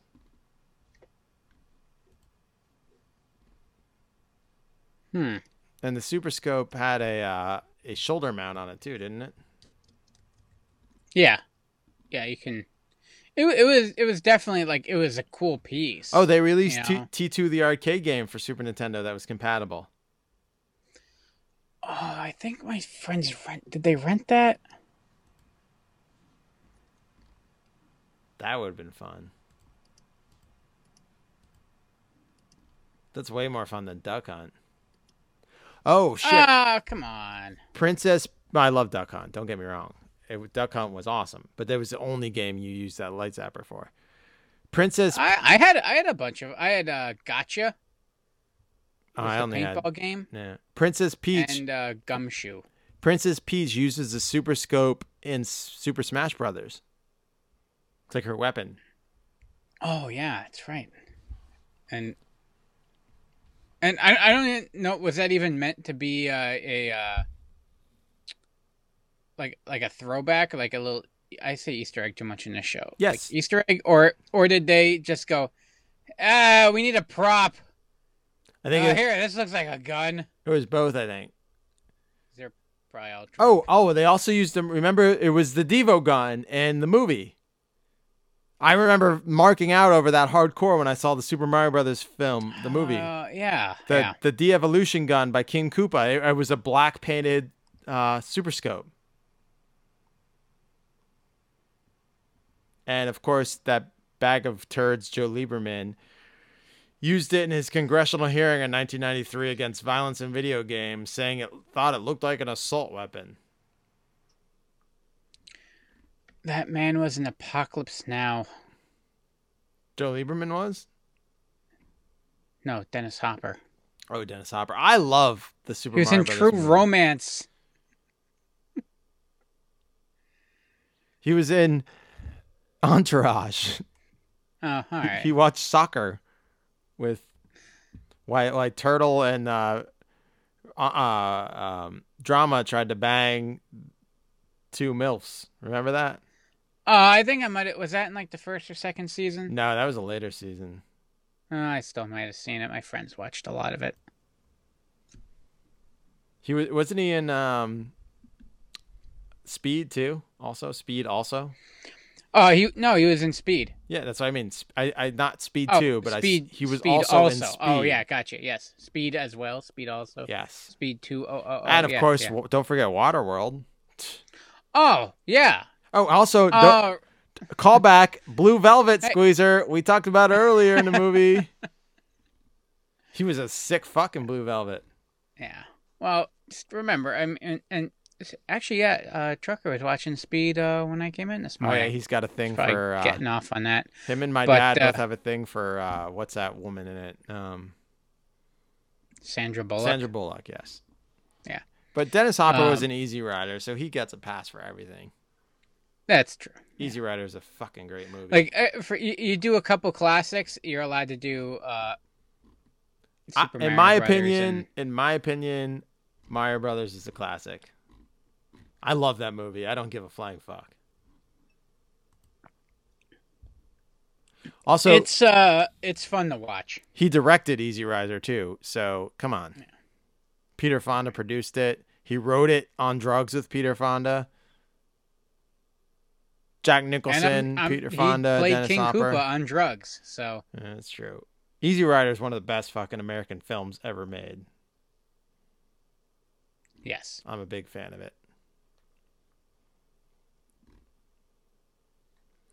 All right, should we? Phil Spector, accused murderer, is in the movie. Should we um move on? Oh yeah. Oh yeah. Oh, we're we're winding down. We're getting to the end. Uh, next, it, Brandon from El Segundo, California, asked us talk, to talk about retro arcade memories, favorite games, or parties you attended or had. And Brandon built a custom arcade cabinet using MDF, and he wanted you to know, Squeezer, that he will never work with it again. Oh, I hate it. What is MDF? Uh, medium density fiberboard. Ah. It, it's that. Uh, it, it's IKEA furniture. Oh, right. Okay. Th- that that particle board shit. yeah, that stuff is pretty bad. Uh, although there there is there's different level, uh, or it's like the uh more uh, not so much like a flake board, but yeah, it, it's all in the similar vein of things. It's heavy. Uh, or MDF. If it's the, the darker shit, I, now I'm starting to talk in my ass. It's been so long since I actually did anything with my tools. Um, yeah, it's heavy, and don't paint it. Do not ever paint it, uh, because with latex paint you have to like use a sealer and an oil-based paint. Well, that's because they, I they always the put laminate over it, right? What's that? They always put laminate over it, right? You can, yeah, you gotta be careful. You can't use anything water-based No, because laminate, like the like fucking like they always use like a laminate over it that just like, goes over it that sticks to it like a big decal. Yeah, but you gotta be careful. Like if you use like an adhesive or a glue, anything that's water based, because it's cellular. Hmm. And if you if you paint MDF, um, it uh, absorbs the water and it puffs up and splits, and it's not pretty. The only thing I use it for, oh, uh, I would use it for my. Uh, I had a crosscut sled I made out of it. It was heavy as fuck, but it did a really great job. Hmm. All right, well here is my first uh my my not my first my memory. One day I'm going to make my my video game cabinet.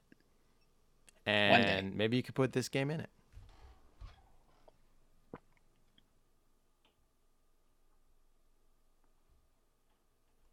Why is it not playing?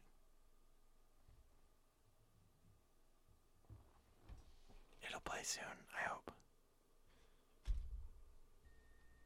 Oh, here it comes. Sorry, there's a lot of buildup. Here it comes. Any second. This is probably the credits. Sorry, I didn't edit it.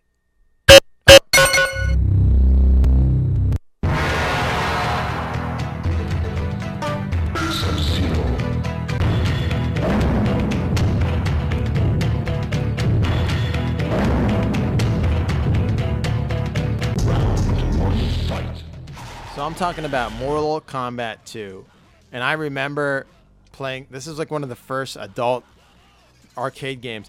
Like I remember going to fucking Chuck E. Cheese or Showbiz Pizza and playing the shoot the clown game and the skee ball and going in the ball pit. Like the first game I remember going into an arcade game and like actually like standing there waiting my turn and playing for like five seconds till I died while people waited their turn and watched me was at the South Mall in 1993, the summer of 93 at the South Mall, Mortal Kombat 2. Mortal Kombat 1 was a huge fucking sensation squeezer. It blew up. Mhm. And it not only blew up in arcades, but it blew up on the home consoles because it came out on fucking uh, Genesis. It came out on, on SNES. It came out on fucking Game Gear and Game Boy. It was huge. And then and then the, the guys from Mortal Kombat, the Midway team, took everything about Mortal. They had a twenty thousand dollars Sony camera squeezer to sh- to shoot the motion capture. It was probably a Sony Beta. Mm-hmm. Um, and uh, they they they they took away the the weak characters. They made a new storyline. Um, Baraka, everyone kind of looked like Baraka, uh, who's in the crowd and everything with the teeth, and that's why Melania, like when she pulls her mask down, she has like Uh, teeth. Mileena. Mileena, Melania, You're, you're thinking of Sorry. another. I'm not gonna even go there. Yes. So, um, Shang Tsung's master, Shao Kahn, is the supreme ruler of Outworld, and everyone in Outworld looks like uh, Baraka with the teeth, and he has the like straight up his his knives that come out of his hands were they're like Wol- we want to give him Wolverine claws, but we don't want to rip off Wolverine. Um, they added Reptile, who was like a secret character in Mortal Kombat 1. They added Mileena and um, Katana. Johnny Cage is still there. They added Jax, who was supposed to be in the first game, but they, they didn't have room for him. Kung Lao is now in it. Liu Kang's back. Sub Zero and Scorpion are back. Shang Tsung's now a character in the game that you play as, but he's younger. He's not the old man. Raiden's back. Um, and it the, the the moves are better. Their moves are more fluid. They had parallaxing, uh, better uh, uh, fate. There's two fatalities instead of one fatality. There's babalities, and if you use all kicks in the game, you could do a friendship where you don't kill them and you offer them something nice. My comic book shop had these printed out, stapled guidebooks that I bought for 50 cents, Squeezer. And in it, it told you how to do an animality in the game. Mm-hmm. Now I lost this book, and I was like, swear, like the animalities are definitely the animalities are definitely there, but it was just urban legend. They were never in the fucking game. But I Yeah, you would you would still try to do them. right now in Mortal Kombat 3, of course, they're like, hey, we'll do it, we'll add it. Animalities are there. It's there. It's a thing. It's a thing. But yeah, Mortal Kombat 2, going in the fucking South Mall. It was right next to Jamesway. Like we walked out of Jamesway. It was to your right, the arcade. And Mortal Kombat 2, I could still picture me walking up, playing it, dying immediately, and then getting like moved out of the way so like a real player can get to play. But I waited my turn. All right, Squeezer, your arcade memory pick.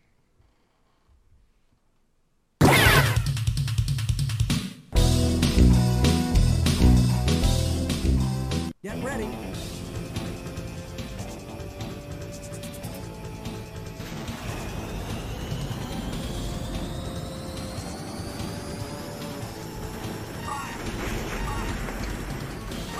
right, so I you would stand in line forever, um, and even if you eventually got in there, the only reason that you would leave an afterburner game is because a Terminator was coming after you and your friend. It's true. Yeah, uh, and what made it so great was there there are multiple versions of it, and there is the regular stand-up console, and they all had the they all had the joystick and throttle, but there was a stand-up one where you could play Afterburner standing there, like a regular arcade cabinet. No one in your right mind. There was no line to play that. Like, it, it was a fun game but not enough to go and stand in line to play at a console. But if you could just go and sit down in a plywood box, not even the fancy ones that like existed somewhere out of my world that like actually had like movement to them and like some like cool plasticky gizmos and stuff, but just a plywood box with decals on it that you could sit down on and play Afterburner that way. That was amazing to me. And I was at the Chuck E. Cheese, and you would wait in line, and you would just have a crowd surrounding that thing, and you would just wait and, and just shimmy. That that was the advantage being a chubby kid, because you can just boom, throw your weight in there into that cockpit, and uh, yeah, getting that afterburner seat. And then, but because of that, they could charge more, so you're looking at fifty cents versus twenty five cents for a play. later on they would you know they start cranking that shit up as it goes. But uh, yeah, I I loved me. It was a gimmick. I got it, but uh, I bought. I wanted to sit in the plywood box and play Afterburner. Why not? Yeah, it was just like when I, I'd be at home and I'd fire up a flight simulator game or like Tie Fighter or X Wing, and I'd make a little cockpit out of like tables and blankets and stuff. You know, it's it's I, I need I need to feel cozy. You know. Yeah, you gotta feel cozy.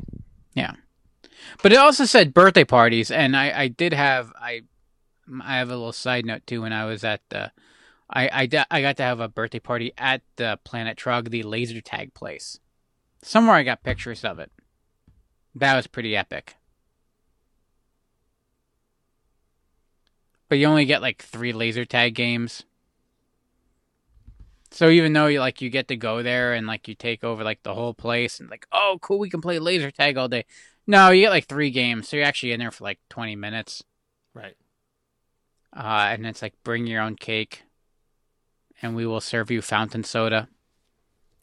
And it'll be wonderful, glorious fountain soda. It was wonderful and glorious fountain soda, and wonderful and glorious twenty minutes of laser tag too. Hmm. Should we wrap it up? Our last topic. Uh, I'll try.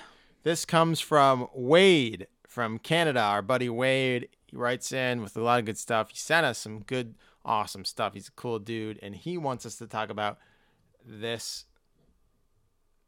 Uh, I don't really know what it is, but here's like a taste. Honored for helping start a local crime watch program in his neighborhood. It's really neat. Well, as we said at the beginning of the show, we are in Nashville, Tennessee for the Masters of the Universe Power Tour. Now, this show will open in Oklahoma City tomorrow night at the State Fairgrounds. As you can see, we are in the middle of the set. It is quite a production. It really is. Now, we'll also meet later He-Man and She-Ra, the stars of the show, and find out something interesting about their personal lives. Coming up next, we'll find out what life is like with five kids under five. We'll have more from the Masters of the Universe Power Tour.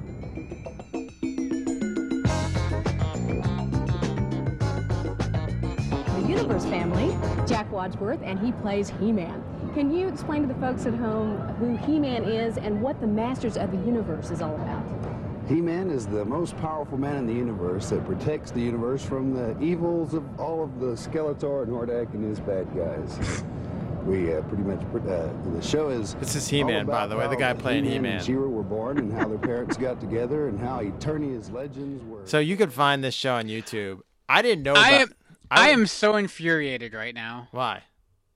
I one, it's twofold. One, and I'm wow. Now I realize I'm more pissed at the other. I'm more pissed at He-Man for even broke, breaking character. Um, player part dude. Okay, why you're And- really in, get to? Local local news is just awful. Oh yeah. Okay. Yeah. You're right. You got. They're ju- it's just god awful. point taken. We're gonna tell you something about their personal lives. Who gives a shit? I want to see him fight Skeletor. What they're doing is to get the parents to go take their kids to this squeezer. I know, but it still sucks. of course it does. But I, I okay, so I was a huge He-Man fan, but this was not on my radar. I was five at the time when this was going on, and I liked He-Man. And my fifth birthday, I had an Orko cake that was designed by my mom, but I did not know anything about this Power Tour. I and I heard about it like later in college. Like people are like, "Oh, the He-Man from old, older people," but I didn't know anything about it. So Wade asked us to talk about it, and I'm like, I don't know. It was a theatrical stage show that toured the U.S. and Canada in '87. He-Man and She-Ra, the heroic uh, warriors, are transported to Earth in order to share their culture and history. During the show, the cosmic troubadour songsters sing about the origins of Eternia. Oh God, it's a musical. Castle Grayskull, He-Man, and She-Ra. Even creatures from the Eternian circus are showcased. It isn't long, however, before Skeletor and his evil warriors attempt to interfere with the proceedings.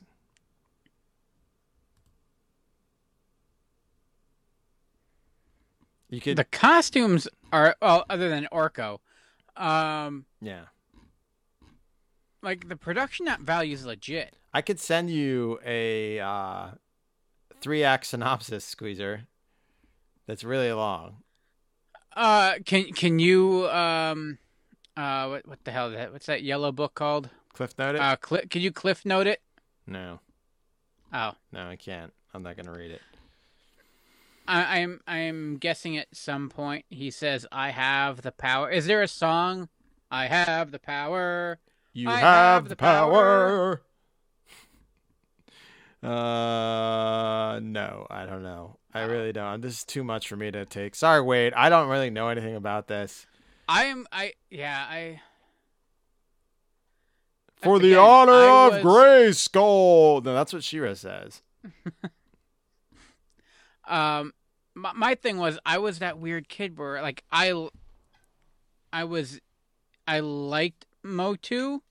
All my friends had all the figures. They had Castle Grayskull. They had everything, but they would never play it with me. And I'm not complaining because I was, you know, spoiled squeezer. But like, Masters of the Universe toys never made it into my house. Oh, they were my outside first of like toys, outside of like, like- sixth, seventh, eighth uh, release or something like that. You know, uh, like the the the tenth wave, where there were those uh, the space. What, what were the shiny ones called? Uh, with the stickers on them. I don't know. Talked about this before. You had some too. I I was a huge Motu guy. I had every toy. Like I said, my fifth birthday, my mom made me a cake with Orko on it. Motu was like my first fandom thing I was into.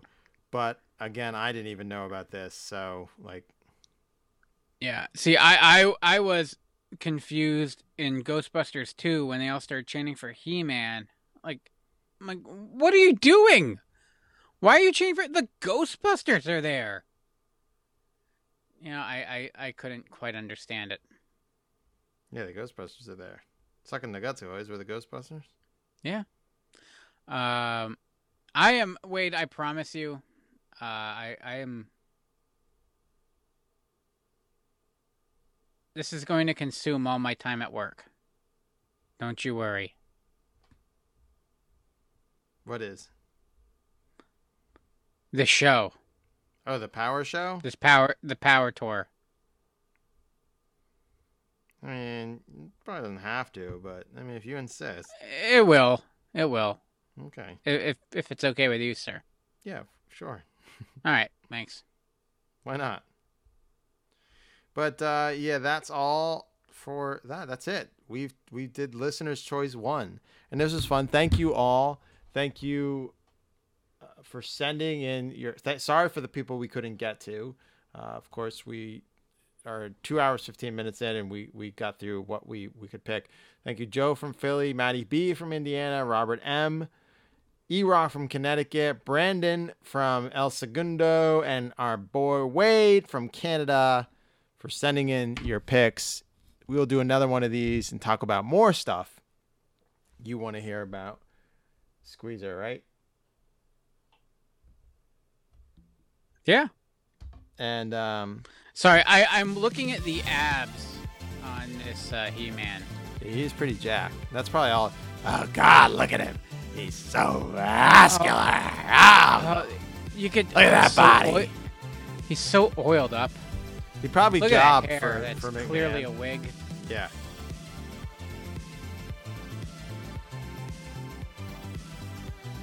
Bring him in, pal. Get him a I, I, workout. I hit the elliptical uh, 30 so minutes a day for the next uh, couple weeks. Uh, that's gonna be me. Yeah, you're gonna look like this in no time. Yeah. Or I could just dress like Orko. I think that might be my out.